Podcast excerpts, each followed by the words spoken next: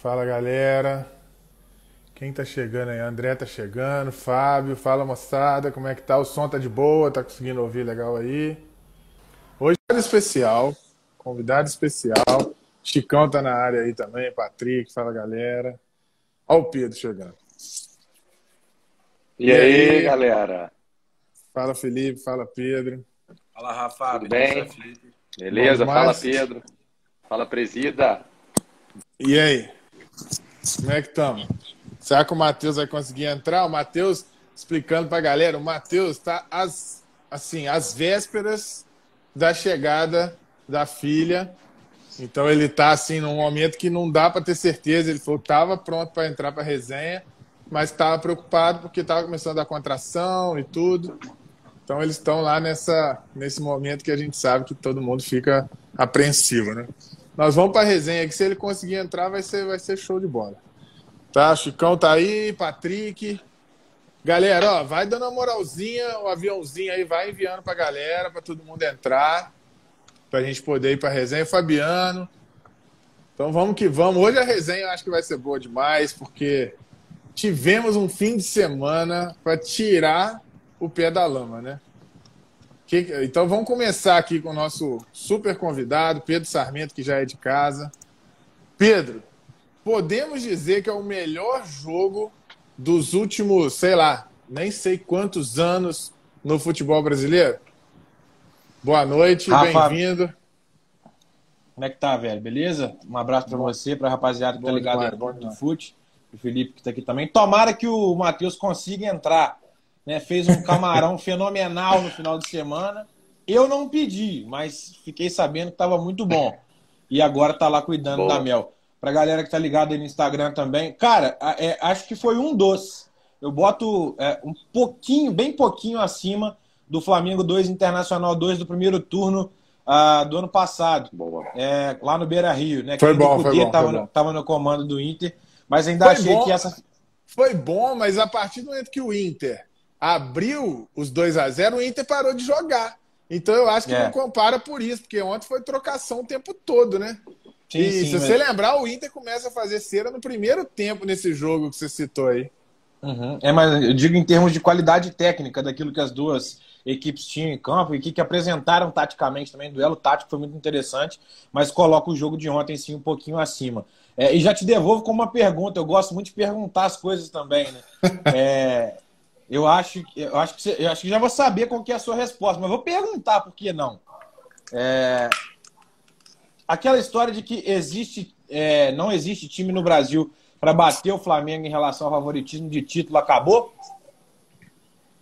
Pois é, eu acho que acabou ano passado, né? Com a temporada que o Flamengo fez no ano passado, pós-pandemia, eu acho que isso já tinha acabado, já tinha ficado claro que aquele momento de alienação total da torcida do Flamengo era loucura coletiva e que não, não na realidade não, não funciona, né? Não à toa que foi, foi eliminado na Copa do Brasil pelo São Paulo, foi eliminado da Libertadores pelo Racing e ganhou o brasileiro muito mais por incompetência dos demais do que por supremacia do futebol dele. Né? O Flamengo em nenhum momento no Campeonato Brasileiro empolgou a torcida, empolgou quem gosta de futebol, como em outros momentos, né? Então eu acho que isso já não existia e eu acho que, na verdade, o recado é até outro. Eu, pelo menos, entendo o recado assim: a temporada desse ano vai ser melhor do que a do ano passado, que foi péssima, né? O futebol apresentado foi horroroso. Então, assim, você tem um primeiro jogo à vera mesmo, naquele nível, dá uma empolgada, né? Eu acho que todo mundo que gosta de futebol assistiu e falou: pô, temos uma temporada com um mínimo de expectativa aí, né? O que, que você achou, Grossi? Cara, primeiro assim, né? Foi engraçado que eu já tinha separado, eu ia fazer um churrasco né, pra esse jogo, né? Ah, vou fazer um churrasquinho e tal, beleza, né? E, cara, cancelei o churrasco, velho. Não tinha como fazer churrasco com um jogo daquele. Tinha como, eu ia ficar lá na churrasqueira e tal, mas o jogo tava, começou com tanta adrenalina que eu falei, ó, galera, ó, vai ter como fazer um churrasco, não, vocês improvisam aí e tal, porque não tem como parar de, de assistir o jogo. Eu acho que foi assim, eu não lembro de um jogo tão bom igual esse, cara. Sinceramente, eu achei um jogaço, né? É, eu acho que o Palmeiras é, surpreendeu muita gente, né? Eu estava achando que o Palmeiras ia vir um pouco mais é, reativo, um pouco mais defensivo, e, né, e já começa o jogo marcando alto. né? Inclusive o primeiro gol ali já sai pressionando o Flamengo ali no campo, no campo de defesa do Flamengo e uma, uma jogada espetacular, Ô, Gross, Ô, Gross. né? Tá falhando? Só, só te perguntar, você tá no 4G ou você tá no Wi-Fi? Ele tá Foi falando trocar. pra você aí também, não tá, ô, ô, ô Pedro? Tá, fa tá, falhando, Pedro? Trocou aí? Troquei. Tava falhando. Agora, agora deve. Melhorou? Deve melhorou, melhorou. Eu tava falando aqui, eu acho que o jogo, assim, é, já começa numa adrenalina danada, né? Acho difícil prever que o Palmeiras ia jogar assim, dessa forma, né? Acho que foi uma surpresa muito positiva, né? Não dá para falar aí, né? quem é o melhor time do Brasil. Claro, o Flamengo ganhou a taça, mas assim, o jogo foi muito equilibrado, foi uma trocação danada, né? E acho que, cara, o futebol ganhou muito ontem com esse jogo, foi um jogaço, uma final assim, né, histórica. Nossa, eu quero assistir de novo, cara. Lá eu ia assistir. Não, não, também, olha. Eu vou assistir de novo. Eu vou ver se eu consigo assistir, assistir de novo também, porque Na analisada o jogo, cara. Foi doideira o que aconteceu naquele jogo ontem. Foi doideira, foi espetacular. Não, né? E cá. O Palmeiras 2 a 1 segundo tempo tendo que ir para cima e foi para cima e conseguiu pressionar o Flamengo, né? Eu tô falando mais em linhas gerais de como foi o jogo e buscou o empate. Né? O Danilo entrou muito bem, né? Eu acho que o é, Palmeiras, é, quando, a grande vantagem do Palmeiras empatou... é essa. O, o, banco do Palmeiras consegue manter o mesmo nível do time ali, ou até melhora né, em determinadas circunstâncias, né? E melhorou, e, e aí, claro, né, o, o Rony é muito rápido, né? O Rodrigo Caio deu uma bobeada, né? Porque hoje qualquer. Errou feio, né? o, juiz, o, juiz, é, o juiz vai dar pênalti. Qualquer coisa. É, né? mas é, não aí não precisava nem de VAR, né? Não precisava é, não, nem de VAR. E hoje em dia vai marcar pênalti no lance. O dele. pênalti foi extremamente infantil. E assim, mas... linhas gerais, para terminar assim, essas penalidades, o Palmeiras com 3 a 1 3 a 1 pênalti para matar o jogo Cara, eu dois, não me lembro... o Flamengo de novo no jogo. Foi loucura. Eu ia perguntar para vocês. Vocês lembram de algum jogo que tem uma virada nos pênaltis com dois de frente assim, nas duas últimas batidas? Vocês lembram disso? Cara, não lembro. Não lembro. Eu também não lembro não, Rafa. E, e olha, era o Everton, hein? O Everton, que para mim é titular da seleção brasileira, né? Pela fase que ele está vivendo, né? Eu acho que ele Cara, ele passa muita confiança. Então, assim, foi doideira o que aconteceu ontem. Quando eu vi 3x1, falei, caraca, velho. Caraca. Não, é surreal. assim, é surreal. Foi doideira. Faltava, tipo assim, o Luan foi bater o pênalti se ele faz o Palmeiras campeão. Né? Aí o Michael vem bater, se não me engano. Foi o Gabigol. O Gabigol Isso. bateu o quarto pênalti. Não, não. O último é o Gabigol. O Gabi o bate o quinto. Não, não, Michel não. Quem Vitinho, bate é o João Vitinho, Vitinho. Vitinho, Vitinho é Vitinho. O Luan perde, o Luan perde um pênalti. Ali já era para ter sido campeão. Perdeu. Isso, já era. Aí vem o é Vitinho. Vitinho o pênalti. Se o, se o Vitinho perde, acaba também. Ele guarda. Aí vem o Danilo, que se fizer, acaba também. Perde. E aí vem o Gabigol, faz, empata e vai para alternada. Isso é surreal, gente. É surreal. Doideira, São quatro pênaltis. Quatro pênaltis, dois para cada lado. De um lado, se o Palmeiras faz qualquer um dos dois, acaba. Do outro lado, se o Palmeiras, se o Flamengo perde qualquer um dos dois, acaba. E conseguiu dar tudo certo, cara. É surreal. O futebol é sensacional, cara. É, é absurdo. Sensacional. O que a gente viu ontem foi absurdo. O nível de futebol, em todos os sentidos, de né? jogo. Né? Todos, porque assim, é, é a grande expectativa, né? Flamengo e Palmeiras, os times mais fortes do Brasil, se enfrentando, né? E não teve, cara, o jogo foi, né? Os dois assim, é, um trocando com o outro, meu amigo. Foi pra trocação mesmo, lá e cá, lá e cá. Foi um, foi um jogo alucinante, cara. Foi um jogo assim e, que superou e, as expectativas. Você, você, torcedor do Flamengo, declarado, né? Não estamos aqui contando nenhuma novidade. Você, como torcedor do Flamengo, o jogo começa naquela loucura, que é golaço do Rafael Veiga.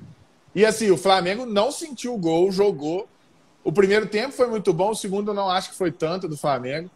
Mas assim, na sua visão, o que, que te surpreendeu no jogo? Destaques aí positivos e seja do Flamengo, seja do Palmeiras, ou se quiser destacar dos dois. O que, que, que você achou olhando o jogo como torcedor, na emoção do jogo ali, que falou, caraca, isso estava faltando? Cara, é, a pressão alta do Palmeiras, que já foi um detalhe trazido aqui antes, é, e a gente viu que de verdade o Palmeiras não está acostumado a começar os jogos dessa forma. E começou marcando o Flamengo lá em cima, então isso já gerou imediatamente uma, uma, uma impressão de, de surpresa do time do Flamengo. Tanto que, é, mesmo acostumado a sair jogando, mesmo acostumado a sair de marcação-pressão, com um minuto o Felipe Luiz bate um lateral que não dá para entender por que ele jogou no Diego Alves. E o Diego é, sai a bola ali, mas acaba que o Palmeiras no meio ganha com o Felipe Melo e o Rafael Veiga faz para mim é, o, o, lance do final de semana, o lance do ano até aqui. O gol dele é qualquer coisa, sacanagem que o Rafael Veiga fez. Absurdo. E, e aí, cara, é, acho sacanagem. que o Flamengo foi muito mal até os. É, acho que o Flamengo Achou foi muito falha mal. do Arão, Pedro? Cara, é muita gente dizendo que ele foi o culpado pelo gol. Não, não foi. É, culpado, total culpado para mim, se tem um, é o Diego Alves. Não, eu dou mérito total pro Rafael Veiga. O também, culpado é o Rafael Veiga, gente. Total. Não tem culpa genial, do, Diego Alves. Foi um lance absurdo é... de gênio de genialidade. De... Não, não, não, tem culpa do Diego Vamos Alves lá. diretamente ligado. Tem que separar as coisas. O mérito do, do Rafael Veiga é absurdo, o gol é magistral, mas o erro do Diego Alves é um erro inocente para quem joga num time como o Flamengo.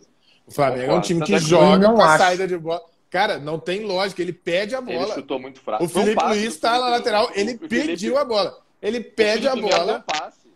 Você olha a, a visão de cima, quando você olha de, de, cima, a imagem que pega por cima, o Diego Alves dá a bola, existe um buraco, não existe ninguém, porque o time do Flamengo desce inteiro. O time do Flamengo desce inteiro, o Diego Alves dá a bola na intermediária defensiva. Isso, isso é inaceitável, cara. Não pode fazer isso. O erro do Felipe Luiz gera o erro do Diego Alves, que gera o erro do Arão. Qual que é o erro do Felipe Luiz? Bateu lateral pro, pro Diego Alves naquela situação Mas ali. Mas é treinado, eles condição. fazem isso todo dia, não, Pedro. Rafa, Tanto Rafa, que o Diego, olha o lance, o Diego Alves pede a bola. Com... O presídio, eu concordo que foi imprudente. Eu também eu, eu acho que foi imprudente ali. E aí o Diego Alves na fogueira, aí também foi ali, ele poderia ter. Cara, o, ele tinha o Arão do jeito, lado, era só tocar de ele... lado. Ou fazer qualquer outra coisa. Rafa, Pô, Rafa essa bola é pra frente. lateral. Ou, Essa se vai dar a bola é pra frente, atravessa o meio de campo, cara. Não pode dar a bola na intermediária defensiva. A bola do Felipe Luiz é pra frente. Ele não tem que cogitar bater lateral para trás ali. Não, mas no, na maneira que o Flamengo joga, ah, não. O Flamengo toca não, essa bola para trás não, o tempo não, todo. Não, o Palmeiras estava ali pressionando, marcando a saída de bola do Flamengo na cobrança do lateral. Exatamente, Eu não tinha nenhuma opção. Goleiro, mas não tá tinha opção para frente. Todo mundo pressionado, zera a bola para frente. Bota o Bruno Henrique para correr Tenta alguma coisa do tipo, mas dar no Diego Alves naquela situação não existe. Não existe. A partir do momento que deu, que... aí sim, ele falhou. Ele devia ter dado um chutão talvez mais forte, pro alto, enfim, mas eu boto a culpa, a influência negativa do Felipe Luiz nesse gol muito maior que a do Diego Alves e que a do Ilharão. Ele que desencadeou tá a sequência de erros, entendeu? Mas, mas o, o, Flamengo treina isso, cara. Não pode. Tanto treina que o Diego Alves vai. Mas eu lá. não sei. Ele vai na lateral. Eu não sei o que, que o Flamengo treina, não tô no dia a dia dos caras. Não, mas é Nem porque você, essa pô. jogada é uma jogada que eles fazem. Eu já vi fazer 10 vezes sem dar mas, errado assim. Rafa, é padrão de futebol. Se tá apertado, se não tem opção ali, vai usar o goleiro, que o cara pode mas eventualmente muito, errar. Cara. Fora mas que o Diego Alves tava, usa, fora, mas fora que o Diego Alves estava muito fora do gol.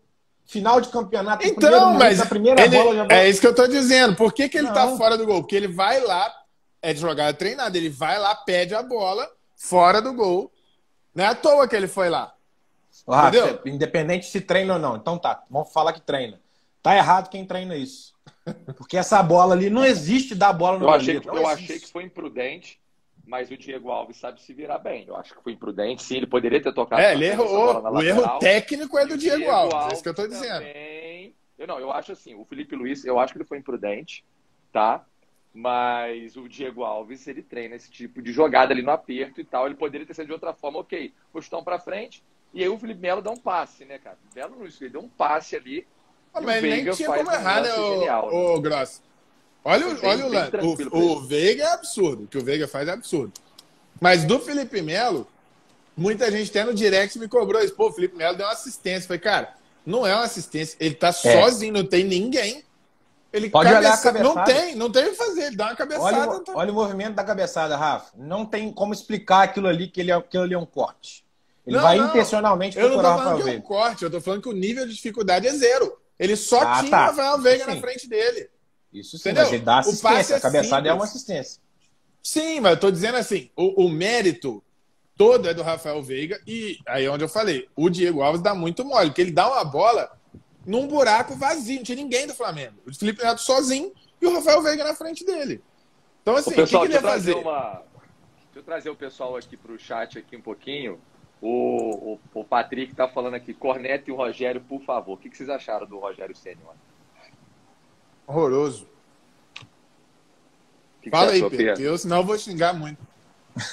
Cara, acho que ele Fala, deixa a desejar ainda no Flamengo, mas tem total confiança de quem está em volta dele, tanto diretoria quanto do time, e acho que de parte da torcida, não completamente. Eu sou um dos caras que ainda não acho que ele faz um bom trabalho, apesar de ter sido com méritos campeão brasileiro do ano passado, até por demérito de outros também, mas é, ter feito uh, um início de temporada do time profissional que eu acho muito bom. Volume de jogo nos dois jogos do Carioca do time principal do Flamengo é algo que eu não vi nos muito últimos. Bom. Desde o Jorge Jesus. Tirando mas não é parâmetro, né, Pedro? Isso que é foda. Não, não é parâmetro, mas independente do adversário, o Flamengo manteve um ritmo alucinante nos dois jogos que eu tô, que eu tô citando e fez um excelente primeiro tempo nessa depois que sofreu o gol demorou um pouquinho para pegar no tranco mas fez um bom primeiro tempo contra o Palmeiras tanto que virou o jogo é, soube impor seu futebol sobre talvez o melhor time do Brasil ah, mas acho que é muito inicial a gente julgar essa temporada também. Ah, acho que o Rogério tem tudo para fazer um excelente trabalho nessa temporada. E acho que vai fazer.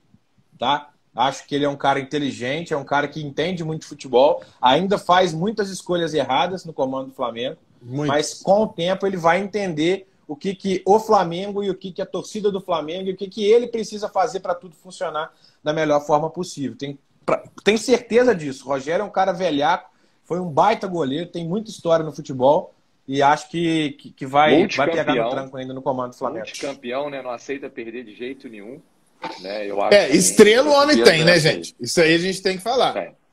O bicho tem estrela. É. Porque assim, ele faz tudo errado e ganha. No brasileiro, ele errou tudo contra o São Paulo, o time não jogou nada. Acho que talvez o pior jogo do Flamengo nos últimos anos. É o jogo decisivo contra o São Paulo. Parecia que o São Paulo brigava por título e a gente estava só a passeio. E ele faz aquele jogo horroroso, perde para o São Paulo no Morumbi e é campeão. Então, assim, o cara tem uma estrela absurda. E ontem fez um belíssimo primeiro tempo. Eu acho que assim, o primeiro tempo, belíssimo é exagero, mas assim, pelo nível de jogo, acho que foi um ótimo primeiro tempo. É, que assim, justifica um pouco a empolgação dos dois primeiros jogos da equipe profissional, que realmente foi assustador o, o volume do jogo, né? Mas eu sempre falo que estadual não é parâmetro para nada. É, e aí, assim, ele, ele estraga tudo, cara. No segundo tempo, ele consegue estragar tudo. O Rony falou aí que o pessoal pediu para sair. Eu acho que a pior mexida dele não são as finais ali que, que o, o Bruno Henrique pediu para sair, o Gerson. As piores mexidas dele são quando ele tira o Diego. Ele tira o Diego e ele mata o time. Porque o Diego era o cara que estava mandando no meio de campo. A partir do momento que o Diego sai, o meio de campo simplesmente virou um meio de campo verde. Acabou o Flamengo. O Flamengo parou de jogar por um, um bom tempo. Né? E por incrível que pareça, quando o Vitinho entra, o time sobe de produção de novo e no final o Flamengo cria algumas coisas. Né? Para ganhar corneta o Vitinho aí. Então, assim, essa mexida para mim era muito mais interessante lá, no momento que ele tira o Diego, tirar o Everton Ribeiro, que estava super mal no jogo, muito mal. Tava. Muito mal. A entrada mesmo, do Vitinho, do que tirar o Diego. A tira, é, ele tirar o Diego, eu achei realmente foi muito ruim. Foi muito cedo. Eu não, eu não sei o que vocês acharam. E outra coisa, ele bota o Mateuzinho, só que o Mateuzinho, o, o lado direito, que eu tenho minhas ressalvas com o Isla, mas o Isla conseguia ainda incomodar. Você vê que o Vinha não conseguia subir. Porque o Isla estava o tempo todo ali na, na, na, criando jogadas pela direita. O Mateuzinho entrou e assim, não entendi. O Mateuzinho entrou e em jogos anteriores são, são decisões que o Rogério é, toma que eu não entendo. O Mateuzinho, em vários jogos mais simples, que ele podia ter entrado para o menino ganhar estofo, para o menino ganhar ritmo, não botou para jogar com o time profissional, nem contra o Madureira, nem no jogo anterior. E aí ontem, do nada, na final, ele põe o Mateuzinho. Entendi. O Mateuzinho é, entrou acho... tímido, não jogou nada e no final das contas perdeu um pênalti. É, cara, eu acho assim que o Ceni, é, eu acho que o Ceni foi bem ontem, igual você falou, primeiro tempo acho que o Flamengo jogou bem. E aí ele tem aquele ponto fraco dele das substituições, né? É, para mim, é o que o Ceni mais peca ali. São nas é o time errado, né, cara?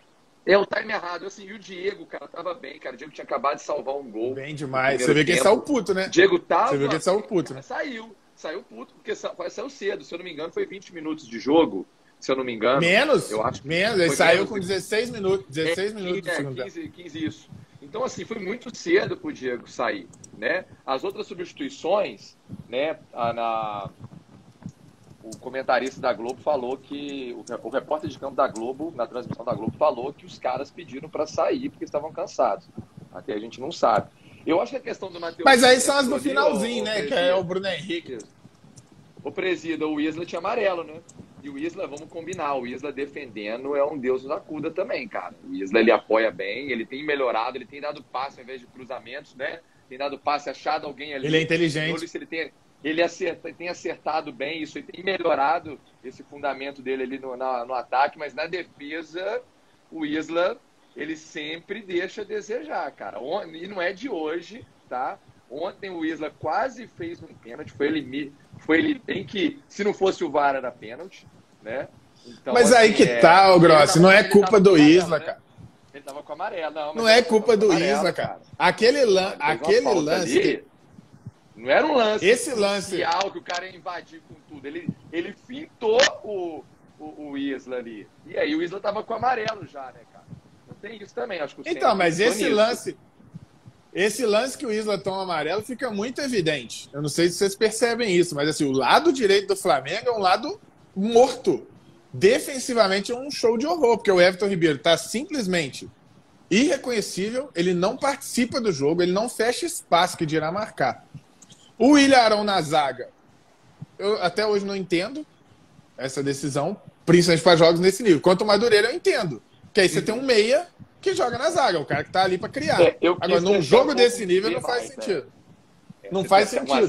Então, olha o seu lado direito. Né? Você não tem um volante para cobrir o Isla, que desce para caramba, porque o Felipe Luiz não desce tanto, mas o Isla desce muito. Então você tem que ter um volante que ajude essa cobertura. Você não tem esse volante, você tem um volante improvisado na zaga que o posicionamento dele, a gente vê o jogo inteiro, ele dando vacilo de posicionamento, dando bote errado, e Aí a culpa cai toda no Isla, cara. Na jogada que ele faz o pênalti, que o VAR depois corrige que não era pênalti, cara, a jogada era cantada. O lado direito tava um buraco imenso. Aí o Wesley recebe a bola e vai para cima do Isla. A culpa não é do Isla. O que, que você acha cara, disso, eu... Pedro? Ô, Rafa, eu tava ouvindo atentamente vocês falarem, tava anotando alguns pontos no meu papelzinho e vou comentar aqui agora. Cara, é irreconhecíveis. Bruno Henrique, Everton Ribeiro e Gerson. Ponto final. Os três fizeram uma péssima partida para mim ontem contra o Palmeiras e não vou nem estender muito é, em relação à atuação de ontem, não. Os três fizeram uma partida irreconhecível. É, para mim, o Mateuzinho é titular da lateral direita do Flamengo. Tá? É, o Isla, ele é um cara internacionalmente com muito gabarito. Não estou questionando a experiência e qualidade dele aqui.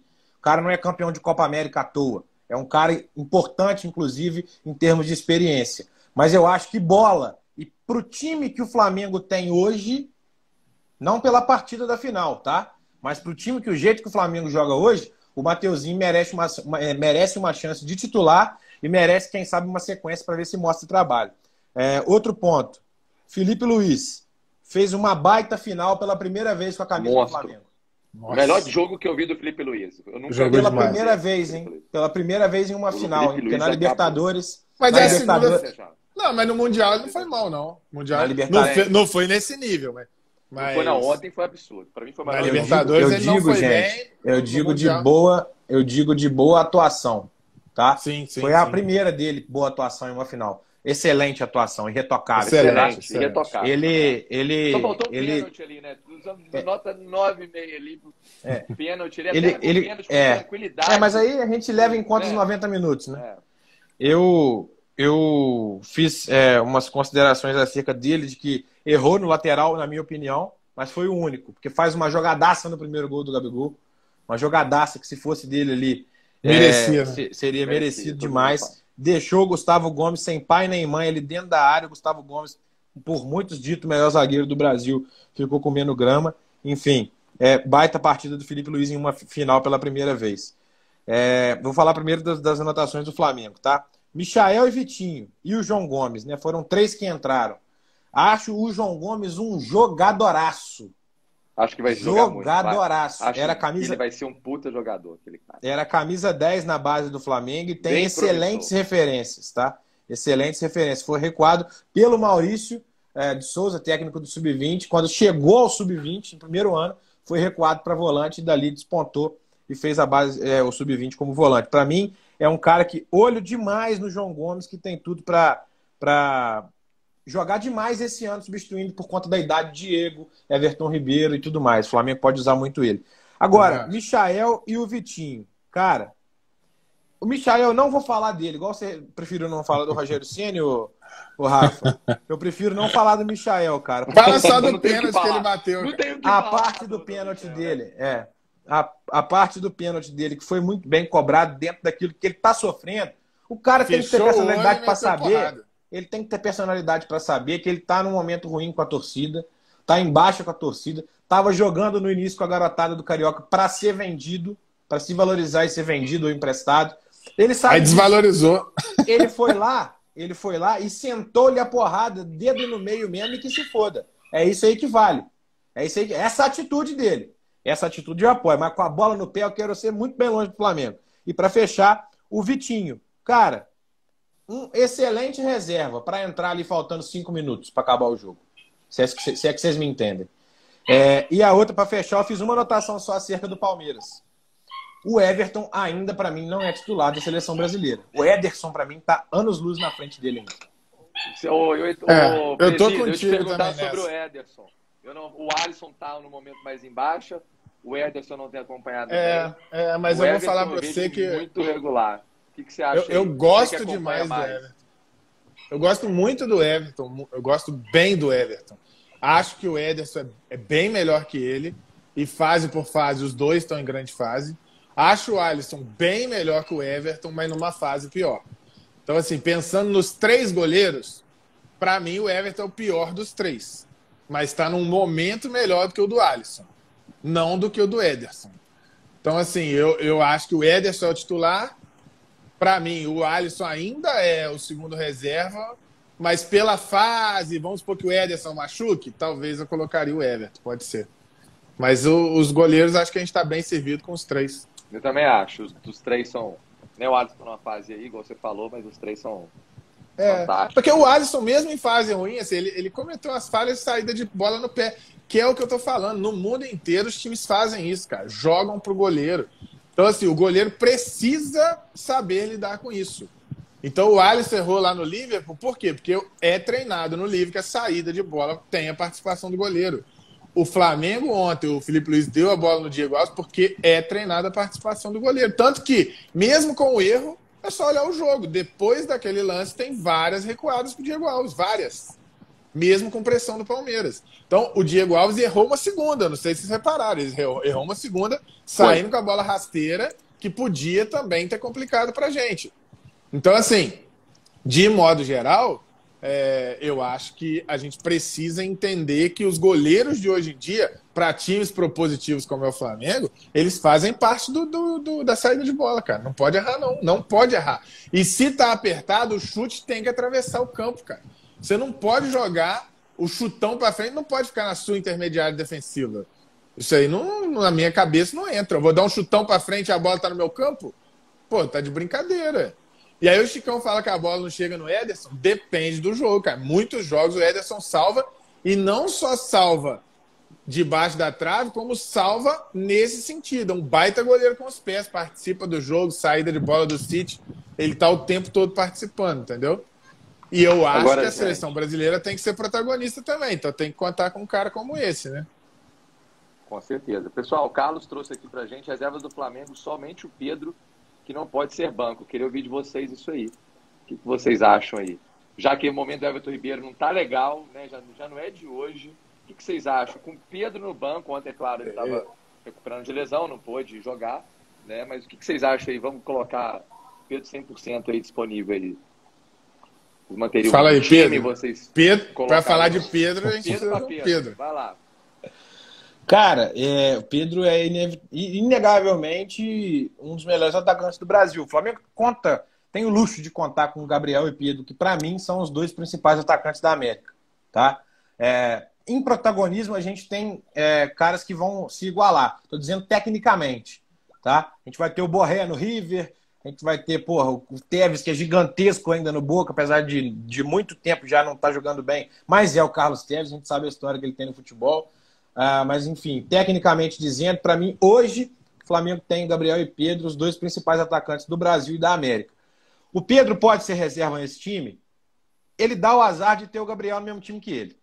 Esse é um fato. E aí, por ventura, algum técnico achar que os dois não podem jogar juntos, que é o caso do Rogério Senna. Eu não acho. Tá? Eu acho que o técnico não pode ah, dizer que não dá para jogar junto sem tentar né? Sendo que os dois caras são absolutamente goleadores. Aproveita o mau momento do Everton Ribeiro e do, do Bruno Henrique, talvez. Bruno Henrique, principalmente. Jogos é um do Carioca, que, né? Que caiu demais o Bruno Henrique no, na, nessa, na última, final da última temporada, início dessa. Cara.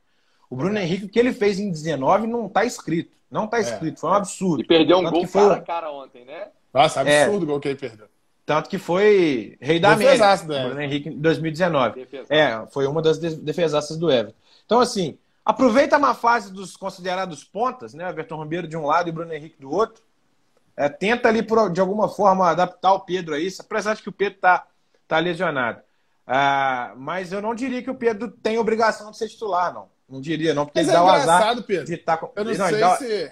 Ele dá... só para fechar, Rafa, só, só para fechar. Ele dá o azar de ter o Gabriel, que é o principal atacante brasileiro em atividade, na minha opinião, tirando o Neymar, que é o Concu, é, o Gabriel é o principal jogador brasileiro em atividade. É, ele dá esse azar. Da resenha, mas é verdade.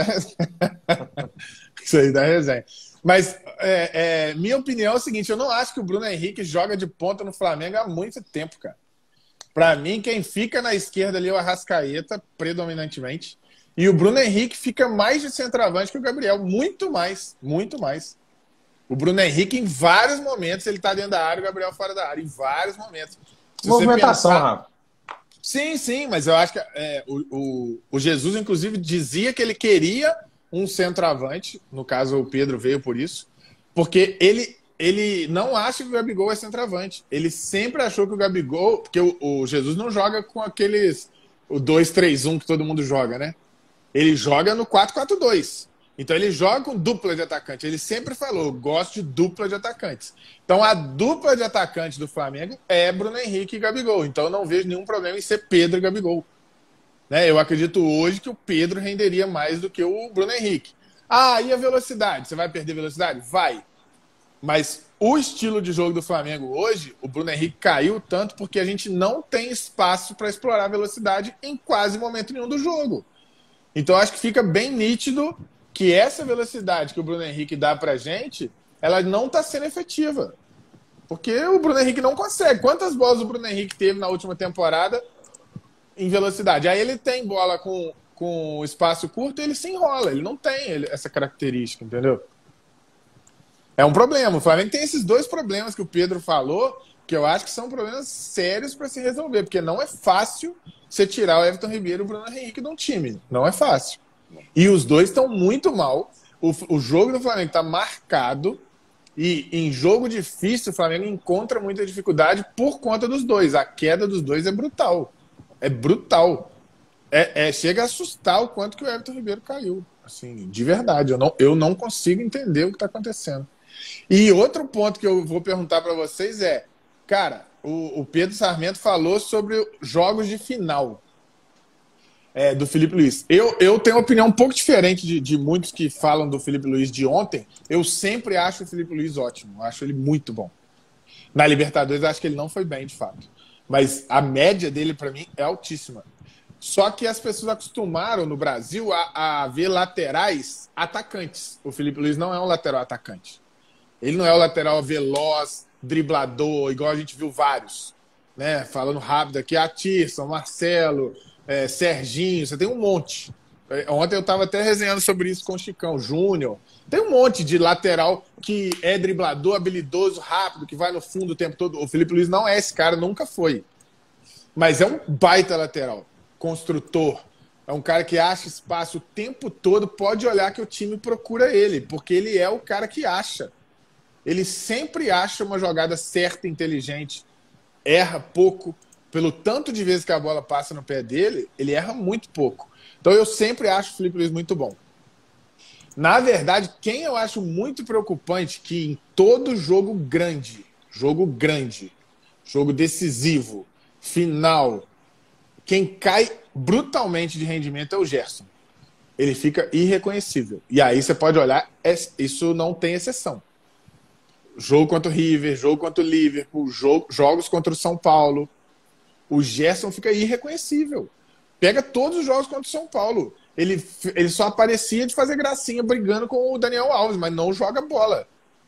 Aquelas proteções que ele faz, os passes, chamar o jogo, pedir a bola. Você vê o jogo do Gerson normalmente, quem já viu o Gerson no estádio, é, é muito importante para você ver o cara sem a bola. Como o Gerson pede a bola o tempo todo. E o quanto o Gerson não pede bola e participa menos do jogo em jogos grandes como esse. Ontem não foi diferente participou muito pouco do jogo. Eu não sei qual a opinião de vocês em relação a esse personagem aí. Vai lá, Pedro. Cara, é, eu acho o Gerson um craque de bola. Craque. Mas é inegável que nos, nas finais contra o River Plate e ontem, é, eu acho que realmente faltou um pouquinho mais a participação dele. Criação do Flamengo passa pelos pés do Gerson, inevitavelmente. Ele é um cara que tá, tem que estar tá presente no jogo. É, tanto que na ausência da, da, da, da na ausência do Gerson, na verdade, é, em participação no jogo de ontem, quem que, destacou, quem que se destacou? Você já falou aí, o Diego. Diego.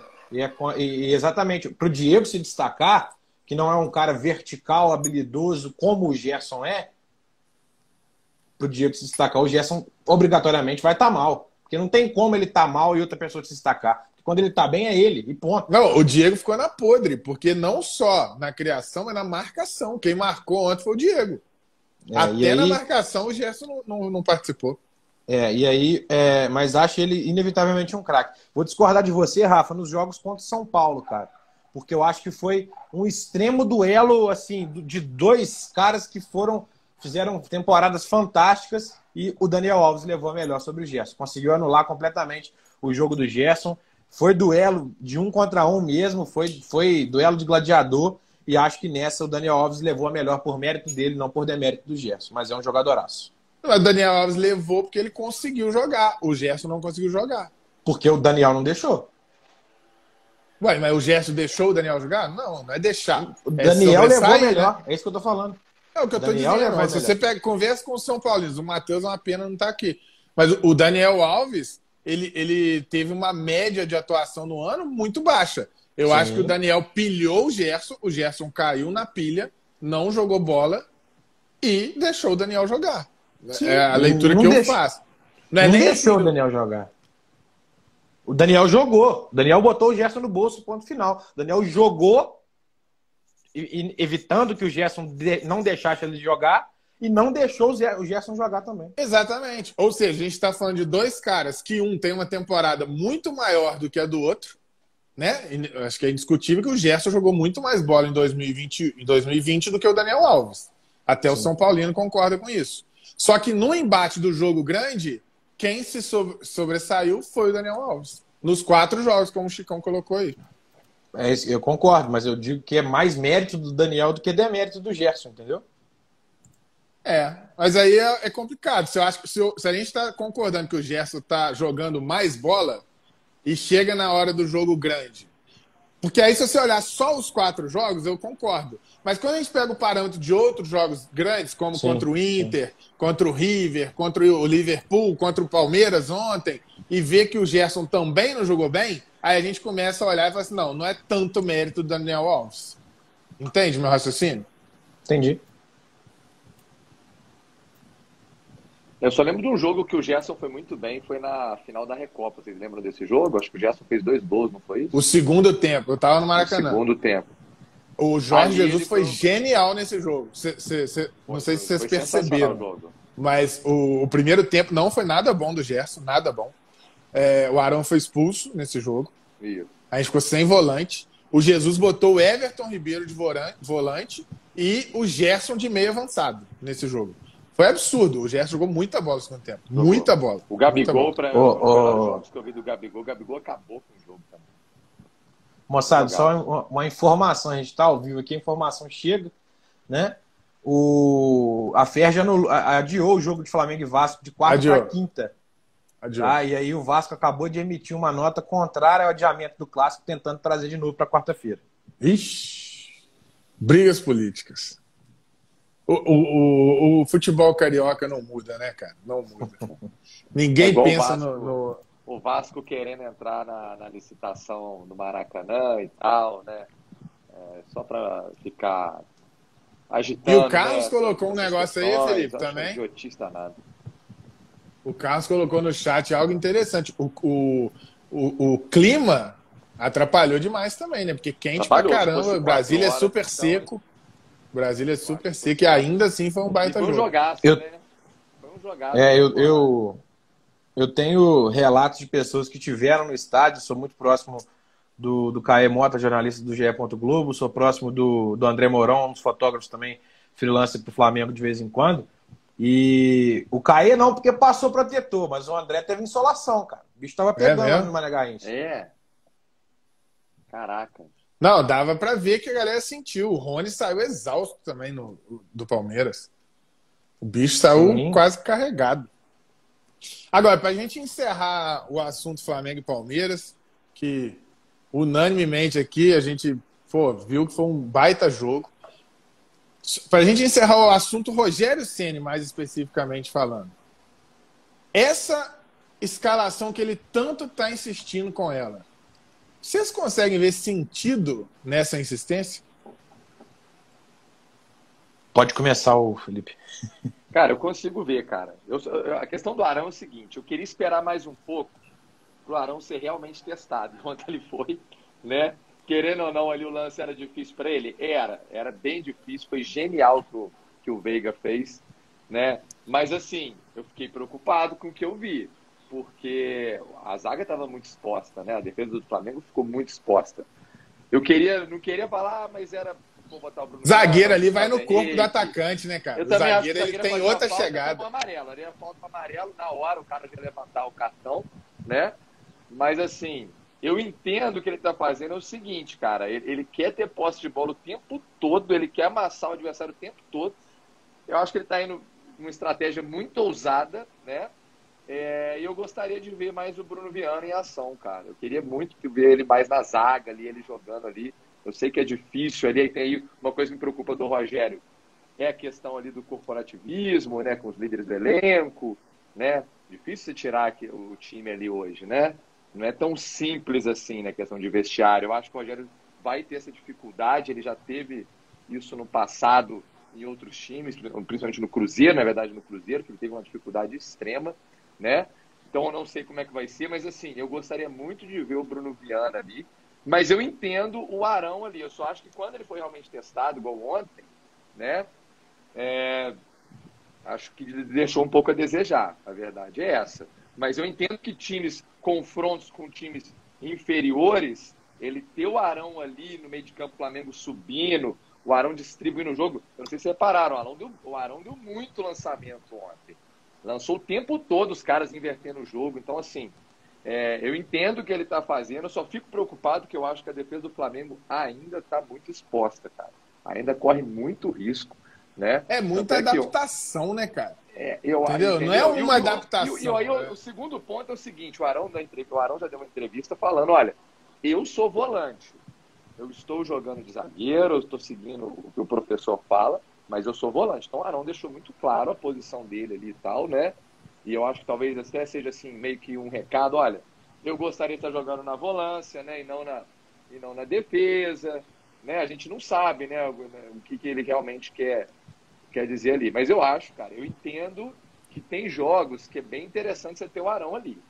Agora, você pegar é. um time que tem uma força igual tem o Palmeiras, daqui a pouco, a gente vai daqui a pouco, a gente pode até falar um pouquinho do Clássico Mineiro ontem. O Galo a gente não sabe se vai chegar ali no mesmo patamar de Flamengo e Palmeiras, né? É, mas se pegando times mais fortes, inclusive na Libertadores, né, para frente, eu não sei se vai ser uma boa ideia. Eu gostaria de, nesses jogos, ver o Bruno Viana, por exemplo. Eu também não sinto, é. vou ser sincero, não sinto firmeza no Gustavo Henrique, cara. Não sinto. Eu acho que ele é um zagueiro lento, entendeu? Eu não, não tenho ainda. Ah, melhorou. É, o Rony claro, falou aqui, na jogada mas, aérea, assim, o Gustavo Henrique o ajuda contra muito. o Gustavo Henrique, a gente já tá enrolado, hein, cara. Com Wesley ele de um lado e o outro, eu não sei o que aconteceu ontem. Então, assim, é... eu gostaria de estar vendo mais o, o Bruno Viana em ação. Entendeu? Vamos que ver o que, você acha, Pedro? Fazer. Se, se a gente lembrar o Palmeiras do ano passado, o Luxemburgo insistiu também com uma adaptação parecida de trazer o Felipe Melo para a zaga. Bateu cabeça, bateu cabeça, o Abel Ferreira chega, arruma a casa, tira o Felipe Melo da zaga e o Palmeiras cresce e termina do jeito que a gente viu. Eu não sei, eu acho que são coisas circunstanciais que podem dar certo. Mas eu acho que você que eu não consigo entender a justificativa. Você pode me ajudar, Pedro. Eu não vi nenhuma partida do Flamengo com essa formação contra times né, relevantes. Que o Flamengo tenha jogado bem pra caramba pra você falar, não, tem que ser isso. Entendeu? Não tem, cara. Pega o brasileiro do ano passado. Assim, ele insistiu com isso, insistiu. O Flamengo não jogava bem, não jogava bem, não jogava... e ele insiste. E ele continua insistindo ontem.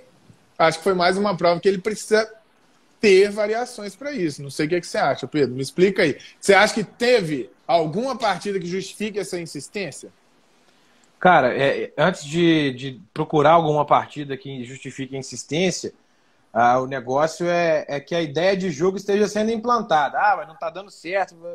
Não está dando certo, concordo. Não, assim, nem que não está dando certo, sabe, Fael? É, acho que no ano passado, na, na temporada passada, perdão, a gente teve algumas boas partidas do Flamengo. Não vou me lembrar eventualmente quais eram os titulares ah, naquele jogo, mas eu acho que faz sentido sim o Rogério tentar insistir sim nessa, nessa escalação e vou dizer o porquê. É, pontualmente a improvisação do Arão me surpreendeu positivamente. Ele tem, óbvio, os erros dele, óbvio. É, não dá para não dá pra gente ser hipócrita e falar que o cara não errou e tem alguns vícios de posição de volante que atrapalham ele atuar na zaga mas é uma, uma, uma transição que ainda está ocorrendo. Né? Eu acho que me surpreendeu muito positivamente de fato que ele dá uma qualidade no passe, na saída de bola, que os Gustavo Henrique, Léo Pereira e Bruno Viana não tem. O Bruno Viana a gente ainda não o Bruno teve Viana oportunidade. A gente conhece, pô, parece é, ter, mas não dá para saber ainda. É, a gente não viu ainda o Bruno Viana em ação de fato. Né? O Rogério, quando o time titular voltou, ele colocou o Bruno Viana nos dois jogos, nos dois jogos do Carioca, é, que o Flamengo foi muito bem, que eu citei aqui anteriormente, ele colocou o Bruno Viana. Então, assim, é um cara que parece que aos poucos pode ganhar as chances dele. E aí ele tem que fazer por merecer. Porque se não fizer, para mim, permanece os 11 iniciais que começaram com o Palmeiras, hoje representam, assim, o time titular do Flamengo. E assim, eu não sei se vocês também param para pensar nisso, é algo que me incomoda. Eu acho que o Rodrigo cai na esquerda, ele cai pra caramba de rendimento. Então eu acho que a perda não é só a improvisação do Arão. É a improvisação do Arão somado a não deixa de ser uma improvisação do Rodrigo Caio, porque o Rodrigo Caio, ele originalmente joga pela direita. E todos os zagueiros que eu já ouvi falando sobre falam que a diferença é brutal. O zagueiro que está acostumado a jogar por um lado, se adaptar a jogar pelo outro, é uma diferença brutal. Já ouvi zagueiros de categoria, assim, Ricardo Rocha, vários zagueiros muito bons falando sobre. E eu sinto isso o tempo todo. Eu acho, eu não sei se vocês percebem, mas em várias situações, o ano passado eu vi em dois, três jogos isso acontecer. O Rodrigo Caio, inclusive, ele, ele sai para dar bote na direita. Eu acho que é automático. Ele sai para dar bote na direita e deixa buraco na esquerda. Eu, eu, isso já aconteceu, se não me engano, contra o Internacional. A gente tem um, um lance crucial do jogo que isso acontece e a gente quase toma um gol. Então, assim, eu, eu acho que são dois problemas aí. Não é só a adaptação do Arão, é também a adaptação do Rodrigo Caio. E, para não falar que é só isso, ainda tem a adaptação do Diego jogando de volante. Então, eu, eu realmente acho que é um problema se não for para times como no Carioca tem acontecido, que aí é, é ataque contra a defesa. Aí faz todo sentido. Agora, quando tem trocação, igual foi ontem, eu acho que o time sente pra caramba. O pessoal aqui do chat está falando que acho que tem momentos que o ideal é usar o Arão, sim. Igual você falou aí, né? Em times mais fracos, né? e outros momentos é perigoso. É melhor você ter um zagueiro de ofício mesmo, né? O pessoal tá querendo, tá falando muito aqui do Bruno Viana também. Eu acho que vai ser um cara interessante, velho. Vai ser um cara bacana aí. O e Lucas está perguntando se ele é né? canhoto. É, ele, ele, ele jogou não. na esquerda. É, é, mas ele não é canhoto, não. Mas ele é. joga na esquerda. É, mas ele joga Já está acostumado a jogar pela esquerda, né? e o Léo Neves fala. O Léo Neves, o Léo Neves comenta o que eu falei, que o, o, time fica torto. O Rodrigo cai cai muito de rendimento na esquerda. Eu concordo muito com isso. Eu acho que ontem ficou evidente, né? Aquela jogada, você vê que ele dá o, o, o bote atrasado, né? No Rony. Não era só cercar. Ô, Rafa, não... me, me ocorreu aqui agora, cara, é, beleza, é, jogar do, dos lados da zaga ali, né? Na direita da zaga na esquerda, é muito diferente, sim. É fato, isso aí é fato. Ah, mas você preferia o Léo Pereira jogando na esquerda com o Rodrigo Caio na direita ou a dupla que foi a campo ontem? Ah, não. Aí não, aí não tem resenha. Entendeu? Aí Entendeu? a gente tá falando de um cara. É, porque o Léo Pereira. Ele, eu vamos eu vou te falar. Henrique, vamos, o Gustavo Henrique tá com a confiança mais acima. Mas o Gustavo Henrique também joga na direita. O, o... Gustavo Henrique é, joga na direita. Jogado na esquerda, não, Pedro. Não, na direita. Achei... Também, direita. também sofre essa adaptação. Direita. Tem jogado pela ele, esquerda e tem ele é- sofrido. É, é não, mas ele, ele joga na esquerda porque esquerda. ele joga pela esquerda no Flamengo porque tem o Rodrigo Caio, que ele natural da posição dele é na direita. Uhum. Então, aí você vê o quanto que o Gustavo Henrique sofreu também. Exato. E se fosse para você me falar assim, não, o Rogério, no início da temporada, por exemplo, eu achei que o Rogério Senna ia treinar para o Léo Pereira assumir a titularidade, antes do Bruno Viana jogar e tudo. Porque, assim, eu analiso o Léo Pereira do Atlético Paranaense. Não dá para analisar o Léo Pereira do Flamengo, porque ele não conseguiu jogar no Flamengo ainda. Mas se a gente pensar no Léo Pereira do Atlético Paranaense, não é à toa que o Jorge Jesus insistiu tanto na, na contratação dele, eu acho que tinha tudo para ser uma baita dupla de zaga, o Rodrigo Caio e Léo Pereira. Muito. Mas o cara, muito. Mas o cara tem que conseguir jogar, né? Muito, concordo absolutamente com você. Eu acho que o Léo Pereira não correspondeu às expectativas. Zagueiro canhoto alto, é, com boa qualidade rápido, de passe. Ele é relativamente rápido. rápido com boa qualidade de passe, boa impulsão. Tá. Então, a assim, não correspondeu às expectativas é mesmo. A camisa é. deu uma pesada, ele não. É, é, é, muita, é, é, muita pressão, cara. O Flamengo é muita pressão. É impressionante. Agora, gente, e os estaduais de modo geral? Paulista voltou, São Paulo iludindo os São Paulinos. O Atlético, eu acho que foi a maior decepção do fim de semana, né? Pelo investimento que fez, pela expectativa criada. E aí pegar um Cruzeiro assim. Pô, pior Cruzeiro da história. A maior discrepância do clássico na história. E o Cruzeiro vai lá e ganha. Futebol é maravilhoso, né, gente? Vocês assistiram o clássico? Eu, particularmente, assisti e vou dar o mérito total para a equipe do Cruzeiro, tá? Com leve demérito para a equipe do Atlético. Por quê? Porque o Cruzeiro soube jogar contra um adversário superior tecnicamente. O Cruzeiro acabou com a, com a ação, ação do Atlético dentro de campo. Acabou. O Atlético ficava tocando bola de um lado para outro, de um lado para outro, de um lado para o outro. Assim o tempo todo. O Cruzeiro. Voltei, deu uma travadinha, mas eu voltei. O Cruzeiro, quando foi, fez o gol e matou o jogo. E acabou, isso é clássico. E tiveram alguns momentos do jogo que o Cruzeiro é, é, chegou a estar melhor que o Atlético, inclusive. Em alguns, obviamente que o Atlético tem mais a bola, segura mais, é, propõe mais o jogo, mas teve um momento que o Cruzeiro, inclusive, trabalhou a bola, tentou chegar. Eu também fiquei surpreso. O primeiro o tempo do Cruzeiro foi melhor, cara. O primeiro tempo do Cruzeiro foi melhor é, que o do Atlético. Melhor. E olha que o Cruzeiro ainda fez o gol no segundo. Mas, mas o primeiro tempo foi melhor. Foi um golaço do Cruzeiro, uma e jogada muito rápida ali. Nossa, golaço, golaço. Golaço, muito rápida. E o Hulk, gente?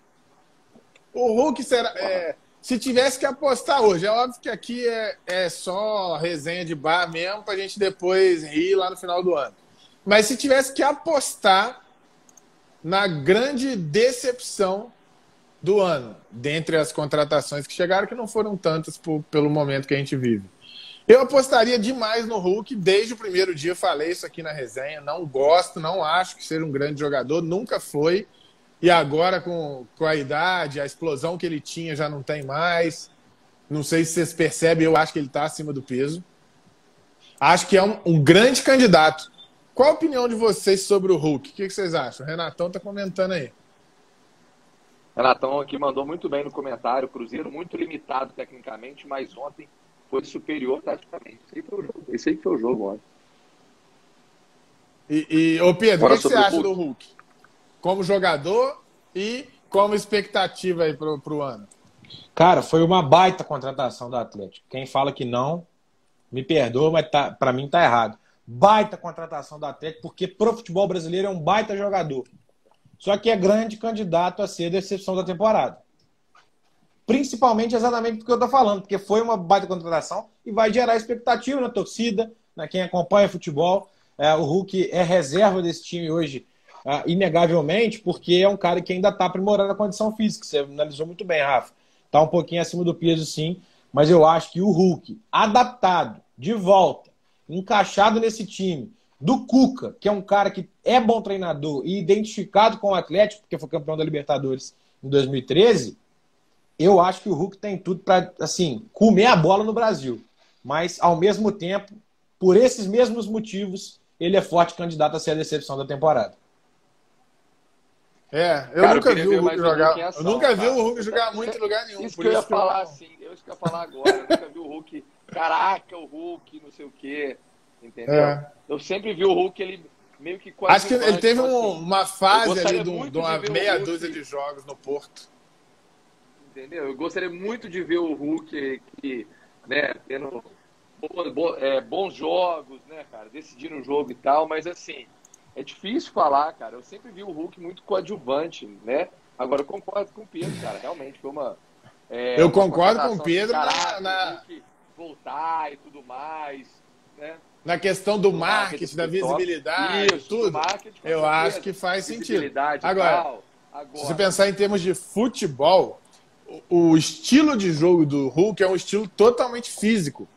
Normalmente, os caras que voltam mais velhos e conseguem dar certo são os caras mais técnicos. Acho que é, é bastante óbvio a relação, né? O cara que é muito técnico, ele volta mais velho, já não tem a condição física, mas a técnica decide.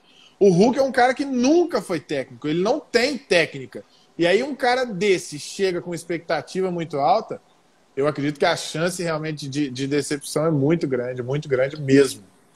O, o Rafa, Felipe também. É, não foi seis jogos de auge do Hulk no Porto. Você falou com figura de linguagem, obviamente, porque sim, o sim, cara sim. foi tetracampeão consecutivo em Portugal, sendo eleito o melhor jogador do campeonato em todos os títulos com o Porto. Tá? Ele foi três vezes artilheiro na carreira dele, uma vez no campeonato russo, uma vez no campeonato português pelo Porto e uma vez no campeonato japonês lá, quando, lá em 2006, quando ele saiu do Brasil. Né? Foi eleito três vezes o, o, jogador do ano, duas em Portugal e uma na Rússia. Ele foi tricampeão da Taça de Portugal. Ele foi campeão russo com o Zenit em 2015. Mas, ô, campeão... ô Pedro, você pega Derlei, um monte de personagens no Campeonato Português que vai ter um currículo igual ou melhor, cara. O Jardel, um monte.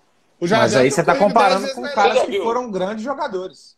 Você já não, viu É o que eu tô dizendo, mas que volta pro Brasil e não consegue é jogar, cara. Não consegue. Você já viu o Hulk em ação? Entendeu o que eu tô querendo jogos, dizer? Várias vezes. Você já viu ele em ação? O, o, o Hulk no Porto, o grande campeonato dele é o campeonato que ele sai. Ele faz um baita campeonato, ganha vaga na seleção brasileira, dali ele ganha visibilidade e sai. Os anteriores, obviamente, ele é atacante do Porto joga em Portugal, vai fazer gol. Né? Como eu falei, você tem um monte de brasileiros que você nem sabe o nome, eu nem vou lembrar, mas que você do nada descobre. Tem um brasileiro sendo artilheiro do português. Isso já aconteceu, desde que eu me entendo por gente, assim, enche duas mãos. Não é exagero, agora não é figura de linguagem, agora é, é sério. É, então o que eu quis dizer é isso, assim, o Hulk ele teve uma fase, uma reta final em Portugal que ele voou. E aí é quando ele vai para a seleção, ganha, vai, disputa Copa e tudo mais. Mas acho que a, a seleção brasileira mostra bem, né? Quando ele sai de Portugal e vai jogar no nível seleção brasileira, não consegue jogar, ué. Um cara ruim de bola pode ser convocado para a seleção brasileira, gente? Um monte, um monte. Ruim de bola, sim. Vamos lá. Rafa, Dentro existe, da expectativa, Rafael. Pedro. Isso não existe, cara. Tô não, falando... isso não existe. A gente pode dizer que tem pessoas melhores para estar tá na vaga dele. A gente pode estabelecer esse tipo tá. de comentário. Mas dizer que o cara não é bom, não é, não é bom de bola, o cara não é bom para estar tá ali, né, representando a camisa mais pesada do futebol mundial, O Hulk é campeão um da Copa das Confederações de 2013, batendo a Espanha por 3 a 0 na final, foi titular daquele time. E aqui, naquele time, para mim, o Hulk é disparado pior. E no banco você tinha o Bernard, que não tem condição nenhuma de jogar na seleção também. Jogou, é bom jogador? Bom jogador. Mas tem condição de jogar na seleção brasileira? Não tem. Aí são coisas do futebol, cara. Você tem o Romário que ficou fora de Copa. Mas foi convocado do mesmo jeito, o Hulk. Foi convocado. Independente de não dizendo. ter condição. Então, assim, não tem como falar que o cara não sabe nada de bola, entendeu? Não, Você fala que ele, ah, eu nunca é vi isso. ele jogar em lugar nenhum. Tecnicamente, ele nunca foi bom de bola. Mas ele sempre teve muita força. seleção brasileira, gente. Não estou falando que ele é o melhor jogador de todos os tempos, não. Até porque não concordo em ele ter sido convocado. Mas ele foi convocado. Olha lá, o Renato tá falando, vários jogadores limitados já foram na seleção. Assim, isso aí para mim é muito claro que tem vários, não é um ou dois, não, muitos, muitos, gente. Mas assim, principalmente ação, na pior queria, seleção eu, brasileira eu que disputou que... a Copa, que é a de 2014. Eu, eu não acompanhei muitos jogos do Hulk para poder assim, decretar, sabe? É, mas, é, igual eu tô falando aqui com vocês, eu acho que na seleção, assim, acho que ele foi também bem coadjuvante, né? Mas eu não, não vi ainda. Coadjuvante não, ele fazia raiva mesmo, né, Grossa? Coadjuvante é o William. Raiva, né? Entendeu? O Douglas Costa, o é. William, esses caras são Entendeu? coadjuvantes então, na seleção. O Hulk, faz assim, raiva. Eu acho que o Hulk, esse ano, assim, vai dar pra gente muito ver o futebol dele, né, cara? O futebol dele, né? Ontem. É o que eu tô é, dizendo, cara. Tecnicamente já dá para avaliar. Tecnicamente você vê que ele não tem um trato muito bom com a bola, só se assistir os jogos o... do Atlético. Não, Aí fisicamente ele melhorando, também, ele tem explosão, ele chuta forte. É, a característica do tá Hulk tá é agora. explosão, chute forte, cara. Entendeu? O Cuca tá chegando agora também. A gente não sabe como é que o Cuca vai usar o. Travou. Opa.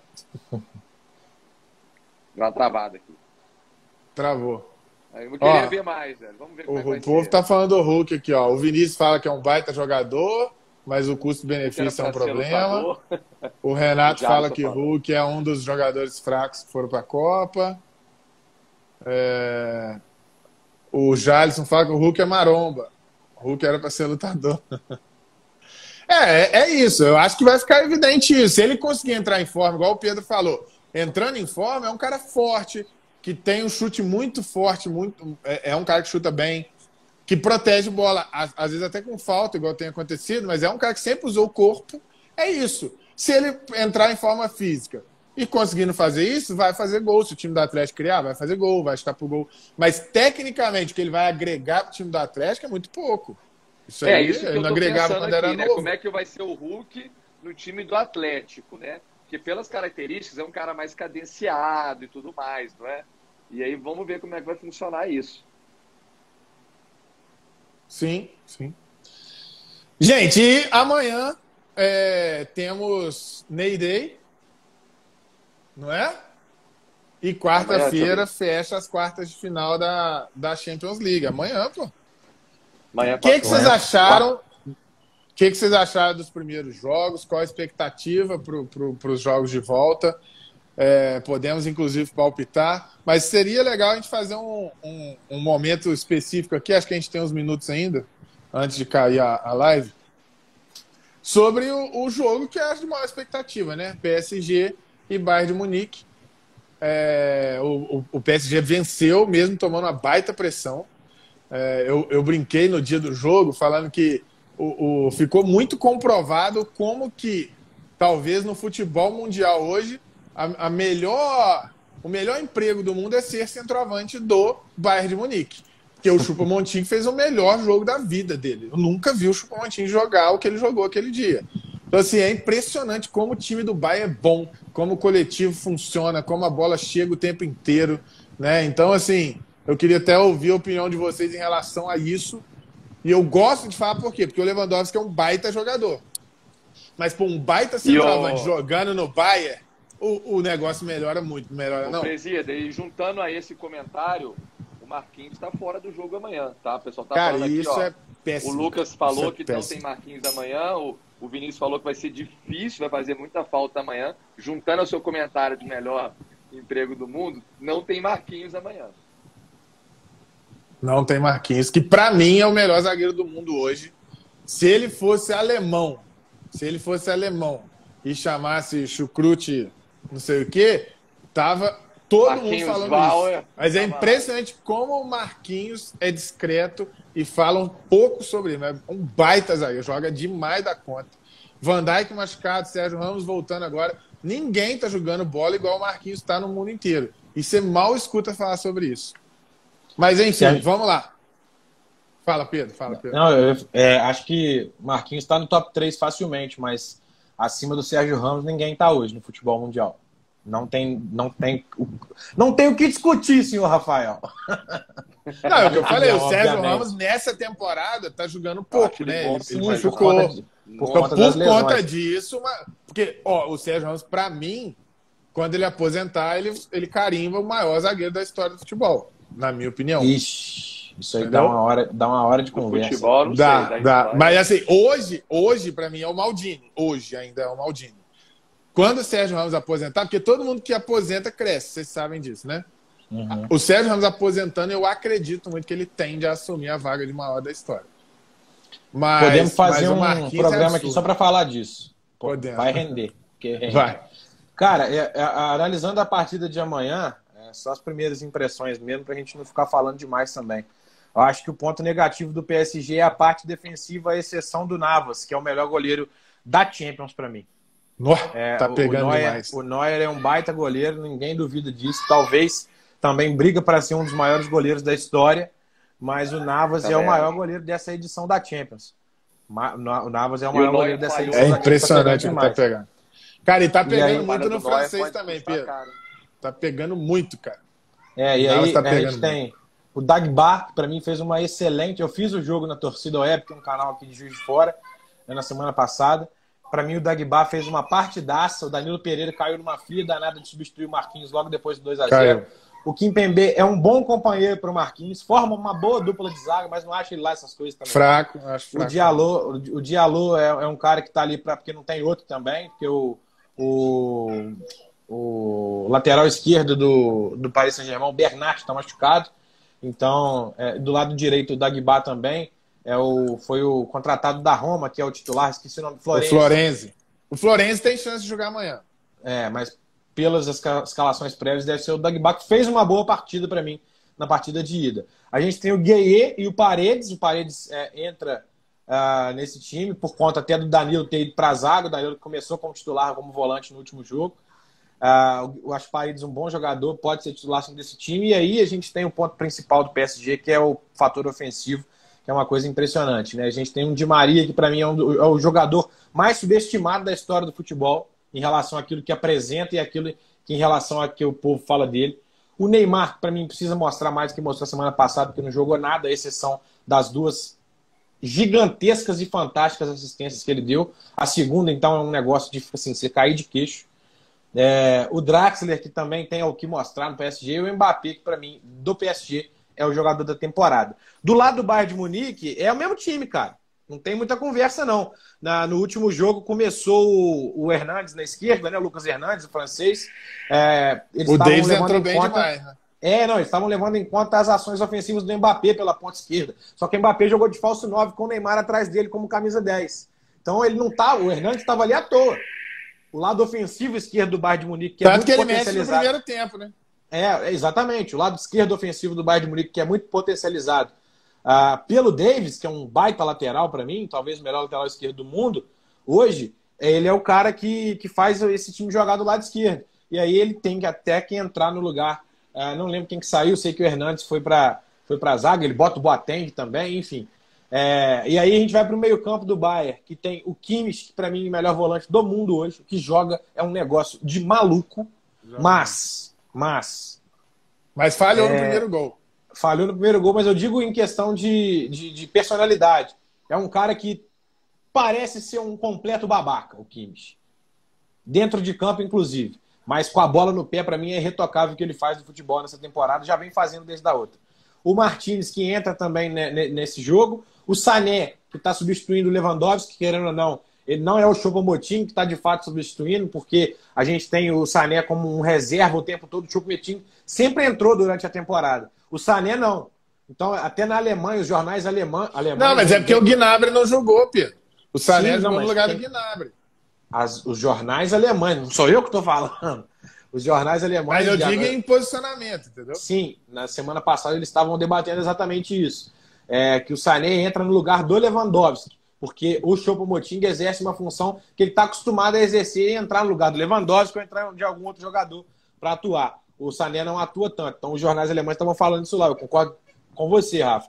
Acho que por jogar pela ponta ele entra é. no lugar do, do é Gnabry. o Sané ficou o tempo todo no corredor, tanto que ele toma um chapéu do Neymar maravilhoso na lateral, marca, ele é. marcando o Neymar.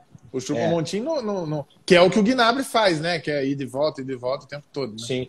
E fechando que, inclusive, com... é outro baita jogador, né? É, né? Baita, baita, baita jogador. Só fechando com o Miller e com o Coman, que são assim dois caras importantíssimos para esse time do Bayern, é, de fornecer a bola para o Lewandowski, que amanhã não vai estar presente mais uma vez, joga o show para o Moting. O Coman que fez o gol mais triste da história do PSG, o gol do título do ano passado do Bayern, vitória por 1 a 0 Impressionante. Pois é. é então, eu, eu discordo de que o Neymar jogou muito mal. Eu acho que o time do, do PSG não joga bola. O time é horroroso. Falo isso desde a temporada passada. O time conseguiu Fala piorar um pouco, até porque. Você acha tudo, cara, isso me tudo. deixa doido, cara. Isso me deixa maluco. Você não pode falar que um finalista de Champions é um time horroroso, cara. Ué, por que não? O Chelsea foi Ué. campeão. O, Aí, o, Barcelona fina... o Barcelona finalizou mais de 50 bolas no gol. O Chelsea finalizou três, ganhou do Barcelona e classificou, cara. Futebol... E o mérito não é do Chelsea? Ah, eu não acho. Eu acho que é muito acaso. Se jogar mais 20 Rafa. vezes, as outras 20 vai perder, cara. Não existe Naquele... acaso no futebol, cara. Desculpa. Tanto existe, existe que foi jogar contra o Corinthians, perdeu do Corinthians, cara. Não, Aí, cara, mas é completamente que o Corinthians tem mais mérito que o Barcelona? o Corinthians teve mérito contra o Chelsea. O Chelsea teve mérito contra o Corinthians. Não, não tô falando que é demérito. Um time ruim pode ter mérito para ganhar um jogo. Ué? Tá doido, ué? Não? Um time que ganha um jogo não pode ser um time ruim, Rafa. Ele tem que pelo menos estar num dia bom, cara.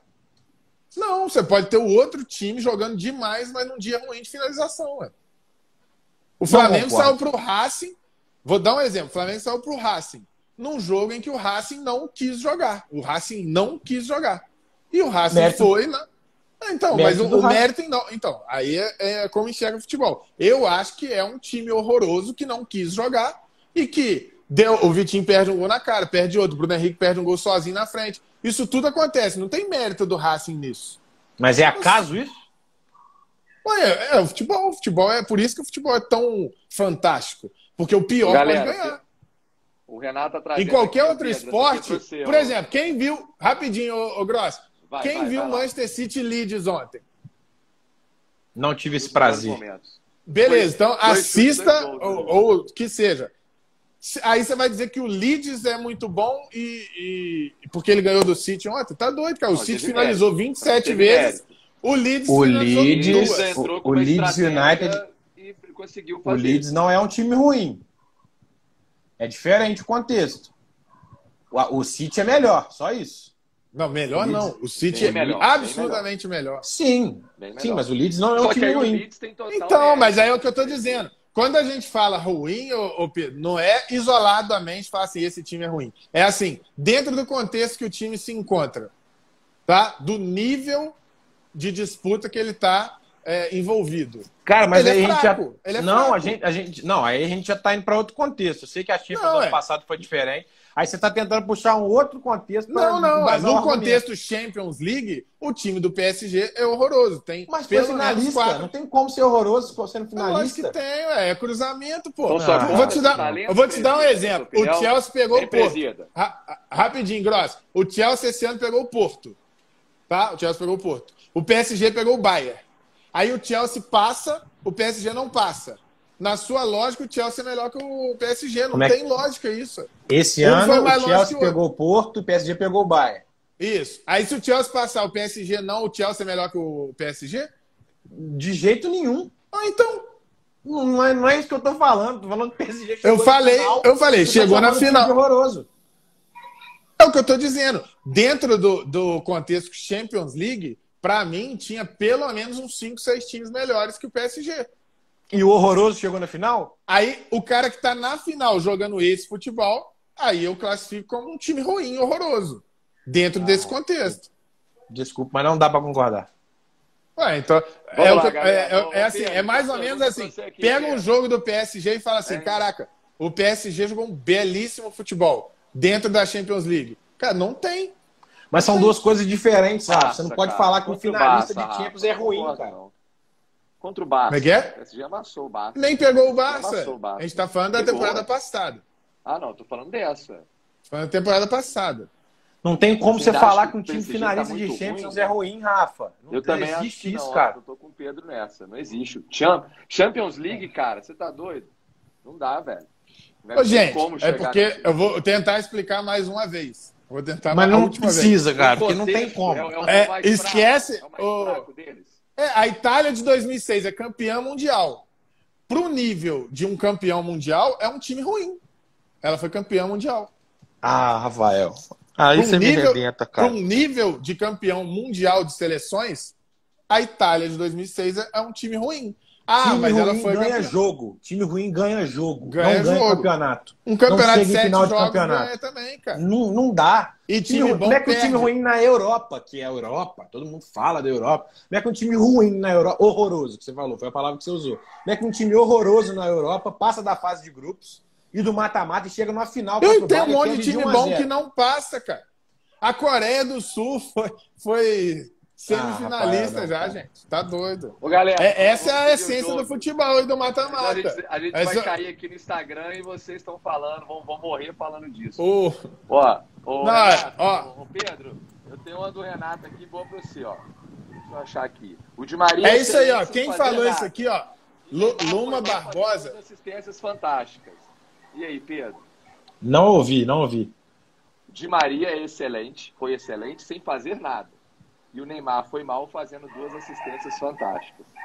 Uma provocação aí do Renato. Por isso falou, de Maria. Eu não falei que o de Maria, eu não falei que o de Maria foi bem no jogo contra o Bahia. Renato Aqui. Tá sabendo, o Renato não tá sabendo é escutar. É, eu não falei que o de Maria foi bem no jogo contra o Bahia. Eu falei que o de Maria é um excelente jogador, só isso. É Lomar Barbosa aí, ô, no chat, ô Gross? Que ele, é, é ele conseguiu entender o que eu falei. Pessoal, o PSG não é ruim, mas em comparação aos demais é fraco. É isso. E aí a força de expressão que a gente usa, é o natural. Né? Eu não estou falando isoladamente. Eu acho que o PSG, pelo nível de investimento, nível de expectativa, é um time ruim. É um time que tem um ótimo zagueiro, um grande goleiro, um atacante muito bom, que, que é o Mbappé, e o Neymar. Ué, falta meio campista. Ele não, não faltam dois laterais para nível nível de time top. Porque eu penso assim, na Europa, como o Pedro falou, é o melhor futebol do mundo. Então pensa o top da Europa. O top da Europa precisa ter necessariamente dois laterais minimamente decentes. Precisa ter dois meio-campistas ótimos. Todo grande time tem dois meio-campistas ótimos. O PSG, eu fiz essa enquete na, no Instagram, foi unânime. Unânime é exagero, foi lavada que o meio-campo do PSG, um meio-campo que joga com Gueye, no caso foi Danilo, Gueye e Draxler. Esse meio-campo não pode ser de um grande time europeu, eu estou errado? Não, não tá. Não tá. É, é, é nesse contexto que eu estou dizendo. Entendeu? Para nível Europa, de time top que quer ganhar Champions, eles estão errados, eles investem errado. Eles precisam ter um meio. Todo grande time tem um baita meio-campo, gente. No futebol moderno, isso é um fato. Você precisa ter dois grandes meio-campistas. O PSG pega um grupo na Champions do ano passado e faz seis jogos, cinco vitórias e um empate. O grupo que tinha Real Madrid, Bruges e Galatasaray.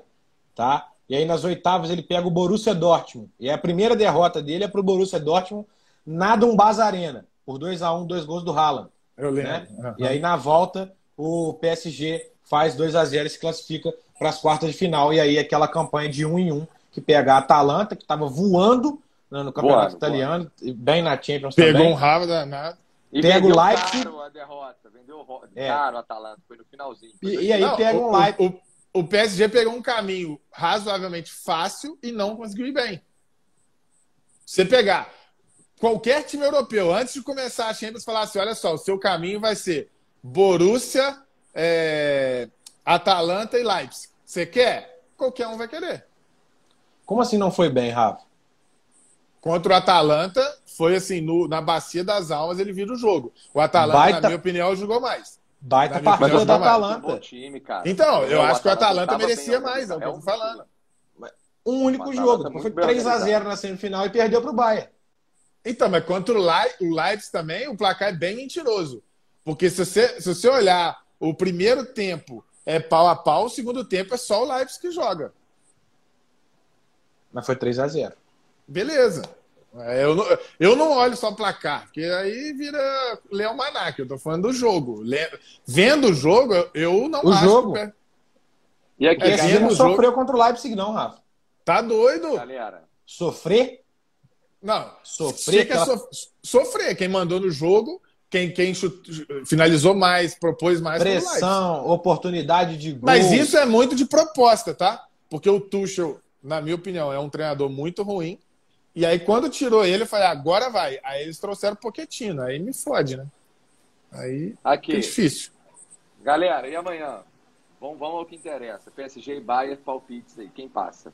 Vai lá, Pedro. 3x2 PSG. do PSG. PSG joga em casa, tem a vantagem. Com dificuldade, mas dá PSG amanhã com show de Mbappé. Então, você quer que eu fale o que eu torço eu ou o que, que eu, eu acho? Pedro, eu tô rindo que o, o presida fica doido quando não fala do Neymar e fala do Mbappé. Mas vamos lá. Não, você sabe que você sabe que eu sou fãzão do Neymar. Eu sou mesmo. Para mim, Aqui. é o último gênio do futebol e não teremos outro. Aqui. Tá? Vamos lá, presida. Você é PSG, né, presida? Amanhã. Cara, eu torço pra caralho. É igual o jogo do Flamengo pra mim amanhã. Eu vou torcer muito. Espero que o Mbappé faça mil gols que tudo dê certo e que o PSG passe. Mas assim, futebol por futebol, o Bayern joga muito mais bola do que o PSG. Mas é muito. Não é um pouquinho melhor. É muito mais bola. Quem o viu o jogo da semana passada viu um tá jogo de um time. Vai ser apertado. Eu também acho que vai ser apertado. Não, tomara. É a única chance, cara. É o que eu tô falando. A única chance do PSG é essa. É o, o Bayern tá como na semana passada, num dia infeliz de finalização. Entendeu? E no contra-ataque conseguir né? achar gol igual achou, cara. Muita diferença. Porque quando eu falo de futebol, é isso. Semana passada, quem ganhou? O PSG. Mas olha pro futebol. Quem jogou bola pra caralho?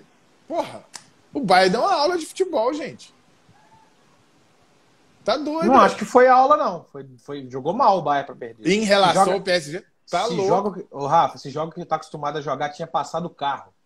Ah, mas teve chance de passar, cara. Não é, passou cara, porque perdeu um monte de gol, ué. Também, né? Quase 30 finalizações, Pedro. Você tá maluco, ué. Quase 30 finalizações num jogo, gente. Você tem ideia disso? Quase 30 finalizações num jogo. Eu não me lembro se é 27, 28, alguma coisa nesse sentido. É absurdo isso. O tempo todo o Bayern manda no jogo. Só que é complicado. Você tem um baita goleiro, um baita zagueiro e um gênio que deu duas bolas que decidiu o jogo. Né? O Mbappé iluminadaço iluminadaço, né? Porque o primeiro, o primeiro gol, o Mbappé erra e faz o gol. Não, o Neuer deu uma falhada. Só que entra de novo no que eu tô falando. Hoje em dia, o que, que acontece? A tecnologia trouxe muita coisa boa, mas ela trouxe muita coisa ruim. Por quê? Porque o que eu mais vejo, internet, Instagram, o que eu mais vejo hoje em dia é, é muita gente que comenta futebol por planilha de Excel. Então as pessoas tentam botar o Mbappé no nível do Neymar, do Messi. Não dá, cara. O Mbappé erra o jogo inteiro. Muita coisa. Ele erra muita coisa. Só que ele é muito forte, muito físico e, obviamente, ele, ele diferente do Hulk, ele tem técnica. É um baita jogador, tá? Não acho que o Mbappé é ruim, não. É muito bom jogador. Mas, assim, ele, eles tentam comparar o Mbappé com um cara que é genial, velho. O Neymar é genial, o que o Neymar faz é genial. Aí, na jogada do gol, do primeiro gol, o Mbappé erra assim, claramente, ele errou. Só que no Excel vai estar tá constando o quê? Ele fez um gol. E aí, quem olha só o Excel fala, não, o Mbappé que decidiu o jogo. Só que a bola açucarada para ele fazer o gol é do Neymar. Quem decidiu o jogo foi o Navas, né? Eu acho também. Eu acho que o Navas foi brilhante. Aliás, decide um monte pro PSG. É outro e o domínio é... do Marquinhos também é qualquer coisa brincadeira absurdo. no segundo gol. Absurdo. Absurdo. Foi absurdo o segundo gol. Absurdo. Ah, assim, eu, eu tô para te falar que no futebol brasileiro, talvez, talvez o Pedro teria um domínio naquela categoria. Fora isso, nenhum outro centroavante brasileiro, nem o Gabigol tem o domínio daquele ali. Tá? Sim, em, em média, tá? Na maioria das vezes, o Gabigol não é esse cara técnico pra cacete que domina tão bem uma bola igual. Pô, você tá doido, velho. Igual morreu no pé do cara. É absurdo. Vai fazer. Ma... Pra mim, o Marquinhos faz muito mais falta pro PSG do que o Lewandowski pro Bayern. O que, que vocês acham? Porra, difícil, Tem como cara. não, Rafa. Cara, o Lewandowski, e o Gnabry juntos bom, marcaram cara. mais da metade dos gols do, do Bayern na temporada. Eu acho o Lewandowski. Não, assim, não tem condição nenhuma, cara. O Gnabry não joga também, não? Fundamental. Não. É, aí é foda. Achei que o Gnabry jogava. Não, a Covid. E, pessoal. É, porque você tá doido, cara. Mas o Marquinhos, ô Pedro, não tem ninguém que chega assim. De você chegar e falar assim: caraca, entra um cara aí que vai fazer mais ou menos. Não tem, cara. Não, não tem. Não tem. Não tem. Então, assim, se o time criar muito, pô, botar pra dentro lá, o Chupa Montinho vai botar, o Sané vai botar. Agora, fazer o básico não tem no PSG. Que dirá fazer o que o Marquinhos faz, tá doido. É, é, eu acho a vida do PSG muito difícil amanhã. Mas vamos eu acho que passa tranquilo. Tranquilo? Você acha que o PSG passa Dois... tranquilo? Tranquilo não, um gol em cada tempo, 2 a 0 Eu acho que vai ser 2 a 0 Acho que vai ser bem apertado. Eita. Você tá bem Pô, se o PSG não tomar gol amanhã, Pedro, ah, aí eu vou te falar. Diga-se de passagem, eu acertei o 3x2 semana passada, inclusive no bolão da torcida web. Eu postei 3x2 pro PSG. Boa. Não, boa. Se você acertar o 2x0 amanhã, tá doido. Tomara. Eu te passo seis números, eu te passo seis dezenas é, desse. É, isso aí, pelo amor de Deus. Porque você tá maluco, Aqui. eu acho muito difícil. É igual apostar no Flamengo sem tomar gol, eu não aposto nem fudendo. Eu sei que vai tomar gol. Hein, galera? Chelsea já passou? 2x0 jogo de ida. O que vocês acham? Ah, já. já né? O Chelsea é sério candidato a finalista, tá? Seríssimo Agora, candidato a finalista da Champions. Liverpool e Real Madrid. Na casa do Liverpool, jogo de ida 3x1 Real. Cara, o Real, o Real tá, tá crescendo e Champions é do Real, né, cara? Os Champions, eles, eles sentem muita vontade, é. O Zidane gosta de jogo grande, né? Doideira, Zidane. Aqui, e o Vini tá jogando bola, hein? Tá. Então o Benzema Porra, tá jogando muita bola. É, eu acho o Benzema mais subestimado que o de Maria, tá, ô, ô Pedro? Só pra não esquecer. Acho bem Cara, mais subestimado. O de Maria já no mesmo patamar, talvez um pouco acima. Eu boto no mesmo é, patamar. O Benzema não tá entre os 10 me... os de... O Benzema ele joga muito bem mesmo. Ele joga entre os 10 melhores da última temporada não ter o Benzema é um afronto ao futebol, cara. É um absurdo. O Benzema tá jogando muita bola. Muita bola. Pessoal, então como é que, que, que vocês acham? Real ou Liverpool? Fala aí, Pedro. Começa você aí. Cara, eu acho que, que passa o Real Madrid. 3x1 foi uma vitória muito importante. Ter Benzema e Vini jogando o que estão jogando é importante para jogar fora de casa. É, o Casimiro joga, né? Casimiro joga. Sim. É, acho, acho eu, que sim. Eu, acho que o Vasquez que machucou e não joga. É, Isso. machucou. O Vasquez, o Vasquez machucou, eu acho que o Real vai passar tranquilo. Eu acho que uh, uh, é muito difícil o Real não passar. Porque o Real tá, tá na ascendente e o Liverpool tá muito mal, cara. O Liverpool não tá jogando nada bem. Entendeu? É um bom exemplo de um grande time, um bom time que tá jogando nada. É o Liverpool. Tem, tem feito partidas horrendas. E, e o Renato comentou aí que o, Vin, o Vinícius Júnior finaliza mal, que acho que todo mundo concorda. Mas eu achei muito legal. É... Cara, quem falou isso? Mas ele tem não melhorado quem que eu... quesito, Não tá? sei com quem que eu tava trocando ideia que me falou isso, que me mostrou isso. O Salah, o Salah falou numa entrevista sobre o Vinícius Júnior e falou que ele enxerga, se enxerga muito no Vinícius Júnior, porque quando ele também chegou no Chelsea e tudo, que ele veio da Bélgica, ele jogava na Bélgica, eu acho, vai pro Chelsea. E ele, ele fazia boas partidas, mas finalizava muito mal. Entendeu? E ele não se firmou no Chelsea. E aí ele falou que quando ele vai para Roma, aí ele pega um treinador que foca totalmente o treino de finalização com o Salah. E para mim, hoje é um dos belíssimos finalizadores do futebol mundial. Então, assim, acho que o Vinícius Júnior ele tem o que poucos têm, que é o, o, ele não tem medo de errar. O Vinícius Júnior. Eu acho que os jogadores de hoje em dia têm muito medo de errar. É super Isso é normal. É o, jogador é, o jogador é habilidoso, é técnico, ele vai no mano a mano, ele toca a bola para trás. A gente vê isso o tempo inteiro. O Vinícius, não, ele tenta o tempo todo. O tempo todo. Vai, vai pra cima Entendeu? Então eu acho isso muito legal. Se ele aprimorar essa finalização, é um cara que vai brilhar muito aí, tá? Porque é muito e novo, é um né? cara que. É um cara que, meu amigo, ele pode chutar lá na lateral. Foi uma finalização tosca. Ele, de novo, vai tentar ir para cima e chutar de novo. Ele é assim. E ele é 2000, né? Ele é 2000, não é, Pedro? O Vinícius Júnior acho que é 2000. O Vinícius Júnior tem muito ainda para brilhar. Muito. Esse menino vai muito longe. E, e o pessoal, para finalizar, Borussia City. Na casa do Borussia. Cara, cara, eu tô com medo desse um, jogo, velho. jogo pro City. O City dá uma amarelada, enxampa. Eu tô com muito. O Foi Pedro acho que caiu aí. Caiu, o Pedro que caiu. Cara, eu tô com muito medo desse jogo, porque eu vou te falar um negócio o, eu torço demais pro PSG por causa do Neymar. Assim, eu acho que o Neymar precisa, precisa muito. Precisa não, porque já ganhou tudo. Ele precisa mesmo da Copa ano que vem. O Neymar precisa da Copa do ano que vem. Se o Neymar ganhar, ó, olha o que eu vou falar agora, Grossi, pra gente botar isso aí para reflexão a semana inteira. Semana que vem nós, vamos conversar de novo. Para mim, se o Neymar ganhar a Copa de 22, para mim, ele fica só abaixo do Pelé. Que isso, cara. Depois você, você tá me doido. conta. Depois você me conta, cara. Depois você me tá conta. Doido. Isso aí, isso aí eu tô te falando pra você escrever e me cobrar depois. Pode acreditar. Sabe por quê, é ô, ô Gross? Ô Gross? O, o, no mundo inteiro, quando o cara aposenta, ele cresce muito. No mundo inteiro é assim. No Brasil, é surreal, velho. É surreal. A gente olha as pessoas falando do Ronaldinho gaúcho, a gente acha assim. Eu sempre me pergunto, gente, será que os, as pessoas viam jogos escondidos do, do Ronaldinho gaúcho, cara? Porra, porque o Ronaldinho gaúcho ele tem um baita auge, ele tem um baita auge.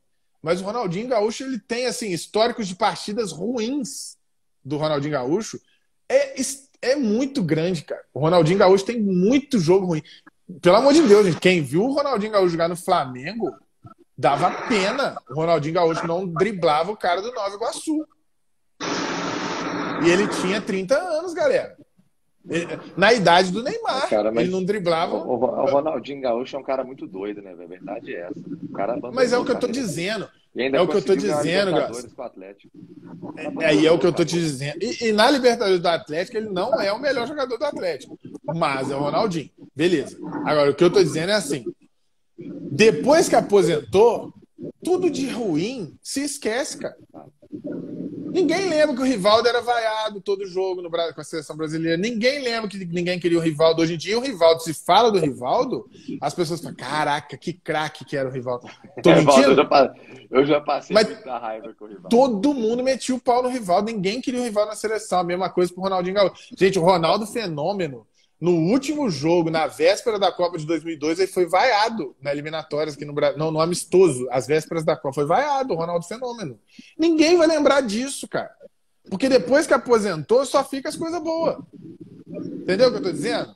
Então, se o Neymar ganhar 22, Cara, ninguém ter nenhum dos. Pega os jogadores da prateleira de cima no Brasil. Pelé, quem mais que fica nessa prateleira? Vai falando nos comentários aí, galera. Pelé é uma Fala aí, Pedro. Não dá pra deixar. Não, beleza. O Pelé, o Pelé tá Pelé à parte. Tá em... Aí quem fica nas prateleiras, na prateleira dos gênios ali? Quem são eles? Me fala. Zico, Dinamite. Dinamite não, pô. Ah, Gênio? Dinamite. Dinamite. Gênio, um dos caras mais importantes da história do futebol brasileiro, Rafa. Eu tô falando, mas pensa na seleção, pensa na seleção. Porque o Dinamite é muito pelo Vasco, mas assim, seleção, ah, Dinamite não. Dinamite Ronaldo, não Romário. foi titular absoluto numa Copa. Boa, então vamos lá, boa, Ronaldo, Romário. Ó, Ronaldo, Garrincha, Romário. O Renato lembrou do Garrincha, com certeza. Garrincha. Vai falando aí, mais quem? Zico, Zico, mesmo tendo a história na seleção Zico diminuída. Né? Eu estava tentando levar em conta só o futebol em geral, mas levando em conta mas só a seleção. Zico, não, sem clubismo nenhum o, o, Zico tá na prateleira de gênio. O Zico é gênio. Né? O Sim. Zico é gênio, Romário é gênio, Ronaldo é gênio, mas quem? Garrincha é gênio, falaram aí. Carlos Alberto Torres é extremamente emblemático, mas eu acho que o jogador de defesa, cara, ele nunca vai estar na mesma prateleira, por mais genial que o cara seja. Porque defender sempre é muito mais fácil do que criar, né? Então, assim, pode olhar que no mundo inteiro é assim. Os, os grandes gênios são os criadores e, os caras que criam e fazem gol. Né? O Renato falou do Tostão, genial. O Tostão é genial. Aí muita gente põe o Ronaldinho Gaúcho aqui. Concorda comigo? Que muita gente põe? Eu, ah, eu, eu, eu, eu sou um dos que coloco. Então, muita, muita gente põe. Isso que eu estou dizendo. Agora, você imagina, tudo isso que a gente falou aqui são geniais. Eu acho que o Ronaldinho é um gênio que a carreira dele não é nada genial, porque se você tirar 3, 4 anos da carreira do Ronaldinho, ele é um jogador bom. Tira 3, 4 anos do grande auge dele, é... tá doido. O Ronaldinho fez muito feio, ele saiu de muito clube deixando raiva. Mas enfim, tem muita gente que não está preparada para essa conversa. é, aí, beleza. Pô, o Ronaldo Fenômeno é monstro, mas se você olhar a carreira do Ronaldo, cara, a carreira do Ronaldo, é até pelas lesões, é uma carreira muito judiada, cara. Muito judiada. Pegar assim, anos completos sinistros do Ronaldo. Ele teve 4, 5. O, Fe... o Gaúcho, 3, 4. O Kaká, 4, por aí.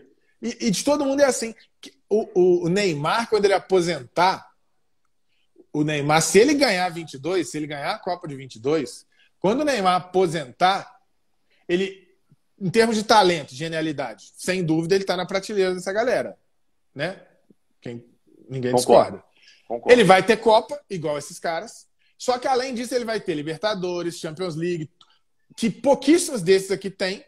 E o principal, ele jogou em altíssimo nível na Europa uma década. Nenhum outro fez isso. Cara, eu perdi o início da, da discussão. Qual que é a pergunta aqui? Que que você, por que vocês estão falando do Neymar, Ronaldo? Eu, eu tô falando que o Neymar, se ele ganhar em 22 como protagonista no Catar, ele aposenta como o segundo maior da história do Brasil. Só vai perder pro Pelé.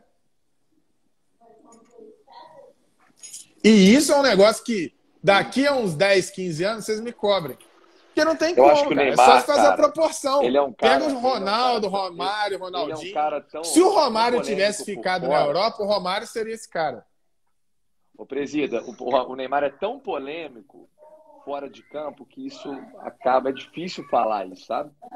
Ele tem uma imagem muito negativa por, por muita gente, cara. Muita gente, assim, não consegue separar isso, a verdade é essa. O brasileiro fica puto assim, ah, o Neymar é marrento, o Neymar é nojento, o Neymar é isso, é aquilo. Ah, isso, isso aí falavam do Romário todo, também. Né? Isso aí é besteira. Isso aí todo mundo falava o, do Romário. O Romário decidia pra caralho. Velho. O Romário é Porra, doideira, o Neymar não decide, não? Tá ah, doido, é? Hum, pô, velho. Você é maluco, sei, cara. Eu gostava do Romário. Romário é sem nexo. Romário é doideira. Era marrento desse Cara, dia. se você botar, eu vou. vou caralho, pode pesquisar o quanto você quiser. O Neymar nem aposentou ainda. O Romário jogou até 40 anos, ou até um pouco mais. O Neymar decidiu mais jogos finais do que o Romário. Depois pesquisa. Pode olhar, ué. Pô, o Neymar, desde moleque, ele gosta de jogo grande, cara. Eu, eu tô chutando, eu vou olhar também, mas eu. É porque o Romário é um cara de poucos. É, ele jogou muito tempo é, é, proporcionalmente tem poucos títulos. Pelo Flamengo ele praticamente não ganhou, cara. Você sabia disso? Jogou bastante no Flamengo. Ô, Rafa, o auge que o Ronaldinho teve em 2005, 2006, nenhum outro atleta teve na história do futebol. Nossa, isso aí é mó falácia, cara. O auge, o auge, o auge dele fez 26 gols, cara. Como que o Messi não jogou não, isso, Pedro? Isso aí é a maior cara, falácia. o gaúcho é, é Gente, o, o Messi, é, o Messi, o Messi chegou a fazer. Qual que é o recorde de gols do Messi? Ele bateu, sei lá, mais de 60 gols na temporada. E, é, foi, o dele foi 68, eu acho. O Cristiano, na mesma temporada, fez 69.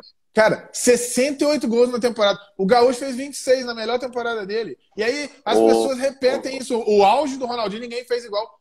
Ô, Presida, eu tô Ele é atacante. do chat, hein?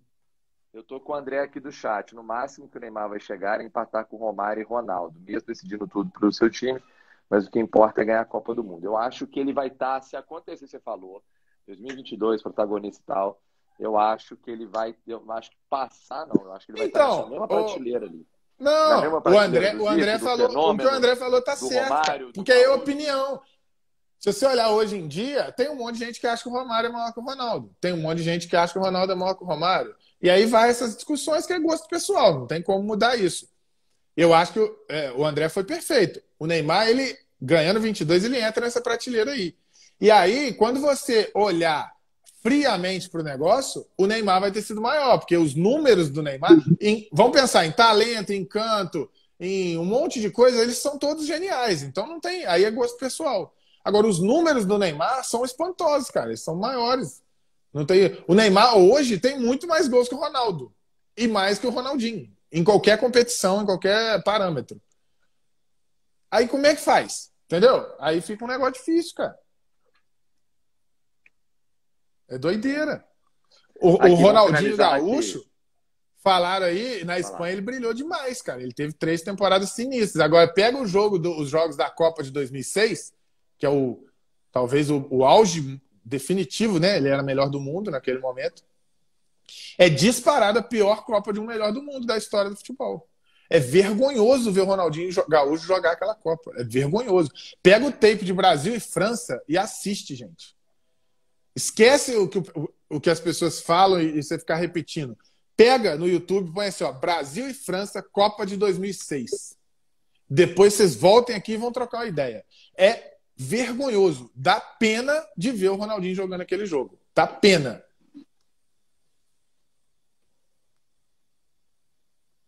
Aqui. Aí o Braulio fala: o Neymar não chega perto do Ronaldinho. Jogando francês até eu faço. Cara, ele jogou, ele joga Champions League, jogou espanhol, né? É, ele jogou, por exemplo, no Barcelona, ele Melhor jogou o que o, Barce... o que o Ronaldinho Gaúcho tem de, de auge, de tempo, o Neymar jogou o mesmo tempo, né? Basicamente ali. E o, Ronald, o Neymar fez mais gols, deu mais assistências e encantando também. Porque é o que eu sempre falo, você não tem que olhar a planilha de Excel, o número tem que te ajudar a analisar o todo. Então, assim, que os dois são craques é indiscutível. Aí, a partir daí, se o Neymar faz mais gols, dá mais assistência, decide mais, aí não tem, não tem resenha, pô.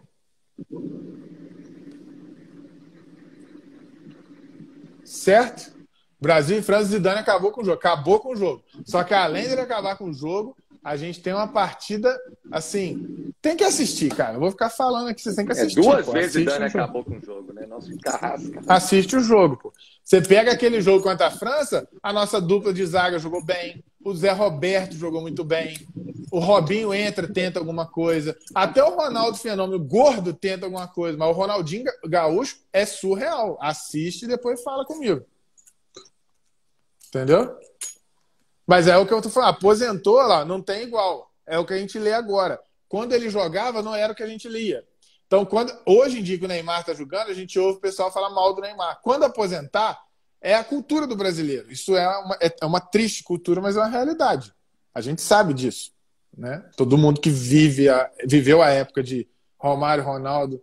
Talvez o Romário seja o único que não teve essa rejeição toda, né? Neymar tem muita rejeição, né? O Jefferson colocou aqui, muitos não gostam do Neymar por causa do extracampo, mas não tem jeito, ele aqui. muito, eu concordo plenamente com o Jefferson. Ô Gross, e vou te falar, isso também é outra falácia, viu? Porque aí você vai basear em rede social. Rede social é a maior mentira do mundo. As maiores empresas de pesquisas de marketing do mundo colocam o Neymar como uma das pessoas mais queridas do mundo. Essa história de que muita gente não gosta do Neymar é mentira. É porque quando você lê um comentário de uma postagem, quem que você acha que vai lá comentar? São os. Né, a galera que tem, sei lá. Ah, cara, mas o Neymar é polêmico. Nem, nem dá pra... Ele é polêmico. Ele é, é polêmico. Todos os grandes jogadores eram, cara. Todos ele, eram. ele. Mas vamos lá. Quem é mais polêmico que o Ronaldinho Gaúcho, Pedro... cara? O cara foi preso no Paraguai, filho. Pelo amor de Deus. então ele foi preso e ele chama ele do mesmo jeito. Você viu ontem a reportagem no Fantástico? Aí eu uma, vi, uma empresa eu vi, que, eu vi no no Globo Esporte. A empresa cara, falsa de bolsa de valores. com pirâmide, é isso que eu acho bizarro. Quem que é o garoto propaganda da, da é, empresa? Da pirâmide. Ronaldinho Gaúcho. Mas é isso que é. Isso que é mais polêmico que esse louco, cara, velho. Mas ele é louco, o Ronaldinho Gaúcho. Cara. Imagina o Neymar. Caralho, né? Esse casca. É, eu, eu... Vezes, cara. Como eu gaúcho, não, depois que aposentar, pode o cara. Depois que... O cara foi preso, é, é, pagou a fiança lá, deixou a fiança em dólar, saiu de lá, o dólar estava valendo seis e pouco, ele lucrou com isso. Ele foi um gênio, mesmo sendo preso. É, Ô, gente, é vocês imaginam? Vou, vou, só criar uma situação hipotética para a gente finalizar a resenha aqui. Imaginem o, o Neymar, às vésperas do jogo agora, ele indo para a TV e falando assim: ó, eu não vou treinar. Eu não vou treinar para o jogo. E vai para uma balada e depois chega no dia do jogo direto para o jogo sem treinar. Como que você acha que a mídia e as pessoas da rede social iam repercutir isso? Aí eu vou perguntar: Mal. quantos anos vocês têm, Pedro e Felipe? 35. 25. Então talvez o Pedro não lembre, mas Felipe, quem falava isso não é uma, nem duas, nem três vezes? Romário, né? Romário. Porra, cansou de falar Agora, isso. Cansou Romário... de vir aqui no privilégio aqui, ó. Romário cansou de falar isso. O Romário decidia, né, velho? O Romário decidia. Muito, velho. E eu acho ah lá, que o Renato mandou uma pau. Depois que aposenta, pode fazer até suruba com travesti que todo mundo esquece. é por aí, cara. Entendeu? Aí hoje em dia o Neymar vai no carnaval é polêmica. O Ronaldo foi, foi pego num motel com três travecos lá e tá tudo certo. É muito doido isso, cara. Aqui, vamos fechar com Borussia City, galera. Pedro, você caiu nessa hora. E aí? Cara, é, acho que que é, é, o único duelo que ainda tem jogo, tá? Jogo duraço mesmo. Né, já disse que acho que tem equilíbrio total entre Bayern e PSG, mas eu acho que o equilíbrio é maior entre Borussia e City. E acho que o Borussia vai surpreender, cara. Acho que o Haaland vai acabar com o jogo aí, mais uma vez vai passar.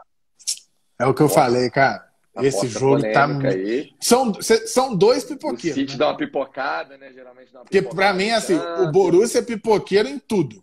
Há anos já. O Borussia pipoca sempre, inclusive no alemão. Copa da Alemanha, qualquer coisa. O City tem jogo que tá ganhando de 4 a 0 no primeiro tempo, só aí acabou. Aí quando você volta, perdeu, de 5 a 4 É muito doido o Borussia, de pipoqueiro. Só que o City na Champions também é brincadeira o que pipoca, né? Então, assim, eu acho que é o que o Pedro falou. Tem muito jogo, cara. Tem muito jogo. Porque o, o time do City é impressionantemente melhor.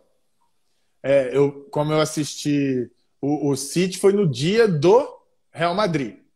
Eu assisti Real Madrid, não, não assisti o City. Mas depois vi os melhores momentos. Você vê claramente que o time do Guardiola domina o jogo.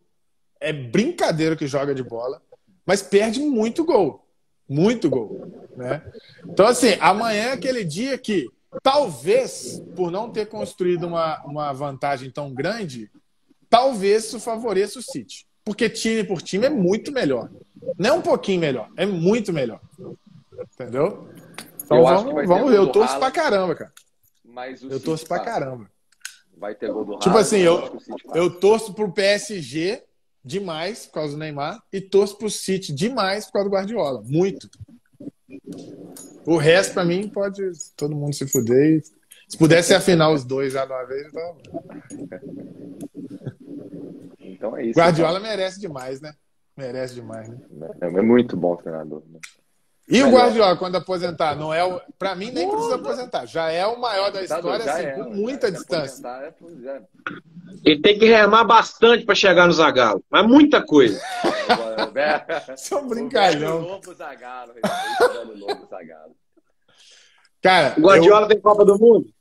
Quantas? Como sem disputar? ah, bom.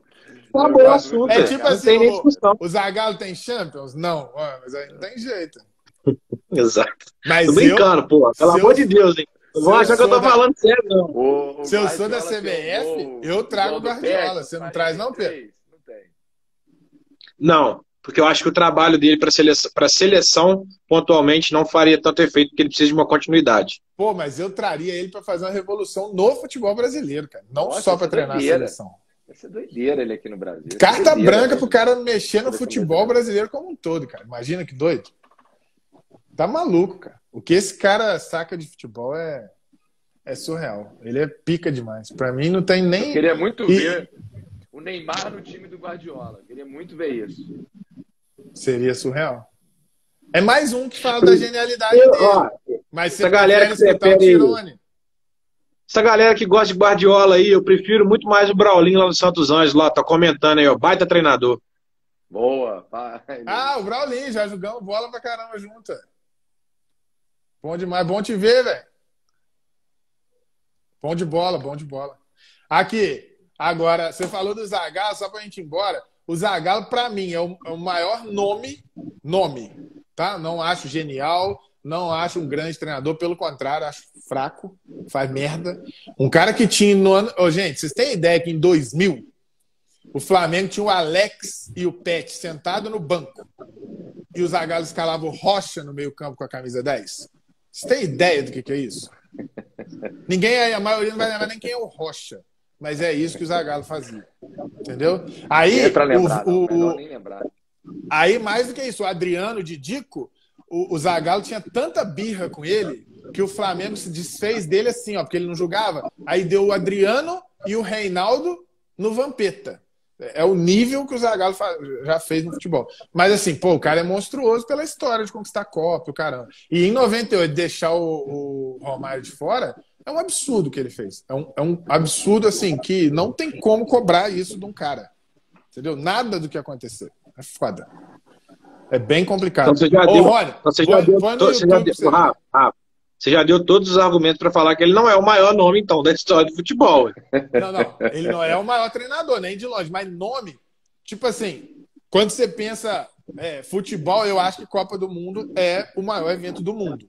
Sacou? Então, se você tiver um livro contando a história das Copas, quem tem que estar tá na capa obrigatoriamente em destaque? Pelé e Zagallo. Zidane. Zidane também, mas menos que o Pelé e Zagallo, porque o Zagallo tem. Zagallo tem... Menos que o Pelé, ma... menos que o Zagallo, mais que o Pelé. O Zagallo participou de quatro conquistas, duas Sim. como jogador, duas como comissão técnica. E o Pelé, Sim. três em campo. Então, esses são os dois Sim. maiores. Depois vem o Zidane, tem outros. Né? Mas os dois maiores nomes são os dois. O Pelé, porque é um monstro e ganhou três, e o Zagallo, porque ganhou quatro. Então, Nesse sentido que eu digo, entendeu? Eu acho que o Zidane é o maior nome da história do futebol. Que isso? Sério? Que isso? Que o Pelé... Vou embora. Nome. ah, nome. Nome? Filho, é. Vou te, vou Juntar as funções. Tipo de... Ah, mas agora eu falei, vocês vão deixar eu embasar o argumento, pô. Eu não consigo falar nunca nada, caralho. Deixa eu falar. O Zidane é o maior da história do futebol, o nome, porque ele é um cara que conquistou a Copa do Mundo, Pelé conquistou mais? Ponto não, final. Não. Ele foi vice. Uma só. É, decidiu a final.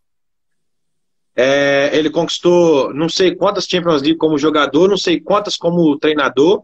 Então, juntando as funções de jogador mais treinador. Acho que são quatro somando. Uma como jogador e três como. Juntando... Ô, gente, deixa eu falar um negócio para vocês. Eu vou ficar puto aqui agora. Deixa eu falar um negócio. Vou, vou, vou explodir mesmo. É, o Renato tá falando merda a live inteira. Tá falando merda a live inteira, falando besteira pra caramba. O Braulio não esperou eu explicar, porque eu sei que ele vai me entender. O Ronildo também tá falando besteira a live inteira. Escuta primeiro para depois vocês criticar, pô. Fica essa falação de besteira aí no chat, aí não adianta vir acrescentar em cima nenhuma na live. Presta atenção. O Zidane é o maior nome da história do futebol quando a gente tem que abordar jogador e treinador. Pelé foi treinador? Não vai ser nada disso, não. Pelé é rei, é outro, outro patamar de futebol. É. Eu estou dizendo nome. Eu estou especificando. Função jogador mais treinador. Eu estou especificando. Juntando é, essas duas funções. uma galera né, da história do futebol. Mas eu estou especificando por isso. Para ficar bem limitado. Porque tem muita gente que fala que foi o Zagallo. Foi jogador e foi treinador. Foi campeão de Copa do Mundo quatro vezes. O Zidane, como jogador e treinador. Eu quero as duas funções. Todos esses gigantescos que foram os dois. O Zidane é o maior da história do futebol. Não, se a gente, se a gente botar essa condição, o maior nome que foi treinador e jogador, aí eu posso concordar. É isso. É isso que eu tô falando. Eu acho que Porque o maior nome do futebol, é, eu acho que Cara, tem uma pesquisa que é surreal. Não tem discussão, Rafa. Não tem discussão com relação ao Pelé. Sim, não sim. tem. Mas só Quem não acha que ele é o maior dele? Uma, uma curiosidade, o nome, é, uma pesquisa em nível mundial, o nome do Pelé é o mais conhecido no mundo. O segundo lugar é Jesus. Sim, sim. Olha que loucura sim. que é isso, cara. É loucura. Sim, isso mostra a importância do Pelé pro futebol. Não estou dizendo que o Pelé não é o maior da história. Eu falei isso inicialmente, oh. mas eu especifiquei depois para vocês entenderem meu raciocínio. Sim, sim. Tem que ter o, oh, o Renato botou um nome de peso aí, Beckenbauer, cara. Não chega nem perto. Tá doido, velho. Do Zidane, não chega nem perto. É, sei lá, hein. Nem perto, nem perto. Quantas, quantas Champions tem o Beckenbauer? Tem algumas. Acho que ele tem. Tem, tem, pelo Bayern, acho que o, Zaga, o Zidane tem uma, acho que o Beckenbauer tem uma também. Ah, e, e, e aí pega o Zidane como técnico, tem quatro. Três, três, três. Três. Quatro, contando desse ano.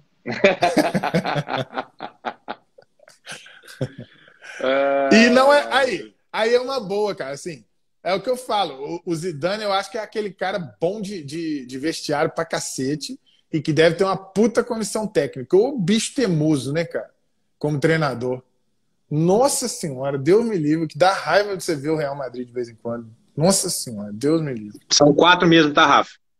Como treinador? Sim. Sério? Mas como? Segundo o Loumar Barbosa. Não, ele tá ele era... desse ano também. Ele era assistente ah, técnico tá, do tá. É, se não me engano. Aí tá, tá, não é, não, tá é adicionando é mais um no critério. Era jogador não, e técnico. Não. principal. É, tá, tá, tá, tá adicionando critério. A gente pode considerar três. Mas porque aí a gente não pode contar, então, uma Copa do Zagalo, entendeu? Sim, se for, for o critério jogador e técnico, aí ele tem duas Copas como jogador e uma exato, como treinador. Exato. Conheço o Beckenbauer assim, Renato. Conheço. Conheço, Renato. Vai ser enjoado, pai. Segunda-feira, 10 horas da noite. Caçar o serviço, pô.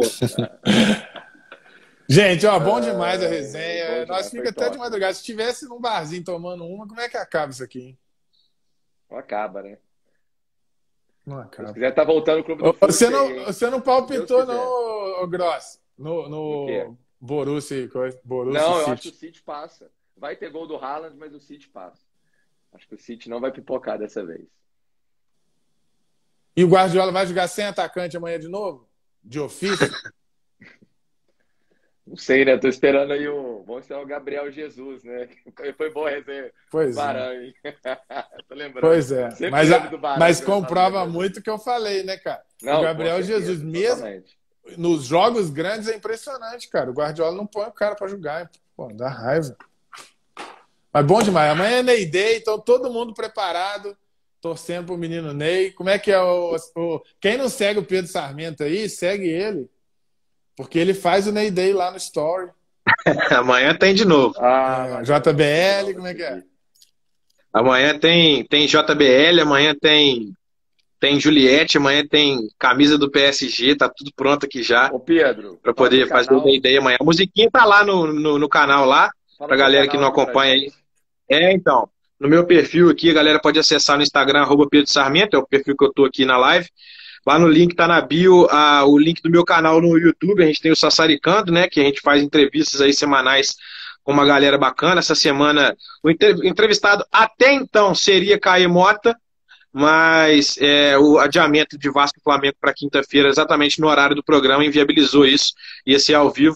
E aí a gente está procurando outro convidado. A tendência é que seja o Fio do canal Que Jogada, também o cara muito presente aí uh, no YouTube já há algum tempo, tem mais de 100 mil seguidores no Instagram, mais de 100 mil no YouTube, um cara muito bacana. Tricolor de coração, vamos falar um pouquinho dos quatro grandes do, do Rio nesses quatro programas. Semana passada foi com o Vascaíno, o Juninho Eu Pimps, é do, do, canal Machão da Gama. Bom de resenha pra caramba o Juninho, muito tá? Bom, Quem não acompanhou, pode acompanhar lá. É, mas é isso, agradecer o espaço da divulgação aí, agradecer o Rafa pelo convite mais uma vez. Sempre que estiverem presentes aí, podem, podem contar comigo, que eu gosto de resenha, eu gosto de debate. O debate saudável sempre é válido, mas o que tem de gente que fala besteira no comentário aí, hein? Agora, quem... gente, ó, quem não conhece o canal do Pedro, produção top, isso que eu ia falar agora. Excepcional. Ó, vou te falar que pode pegar uma a uma as resenhas e assistir, faz igual eu fiz. Eu, eu não consigo, eu só trabalho ouvindo alguma coisa. Então eu vou assistindo uma a uma. É, eu, estou em dia, então todas que estão lá eu já assisti. E, e a última, essa aí do ao vivo, foi muito pica.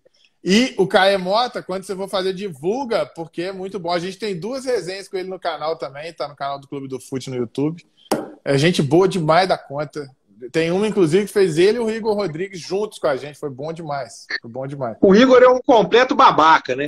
Um amigaço que eu carrego no peito. Perninha, né? Cara, sensa... cara sensacional, carrego com muito carinho. Meu amigo, tá, gente? Tô brincando. É, eu digo para ele que ele é um completo imbecil. Agora tá se aventurando no Sport TV News. Eu falei, filho, já tá demais, ela não tá na área chutando a bunda dos outros lá com, com o Magno Navarro. Agora vai querer pagar de jornalista de verdade. Conta outra, rapaz. E bom de resenha, hein? Demais da conta. Beijo o, pra ele. O, você tem ideia, uma resenha com o Igor? Depois você troca ideia com ele. A gente fazia a resenha começava às nove e meia da manhã. Nove e meia da noite. Na época da pandemia começou, horário do jogo, como não tinha jogo, a gente fazia resenha. Começamos nove e meia da noite. Sabe que hora que nós fomos acabar a resenha? Todo mundo bêbado, três horas da manhã. Aí, tá vendo? Loucura. Tem no nosso canal aí, todo mundo bebaço. Sinistro. Bom demais. Gente, senão nós vamos até três horas da manhã também. Aqui, valeu. E, e, o Instagram não derrubou nossa live, vocês perceberam isso? É, agora é, é, não fica mais limitado a uma hora, não. Só até quatro horas de live, rapaz. Ah, então tá bom pra. Não sabia disso. Tava aqui todo é. achando que eu tava abalando, né?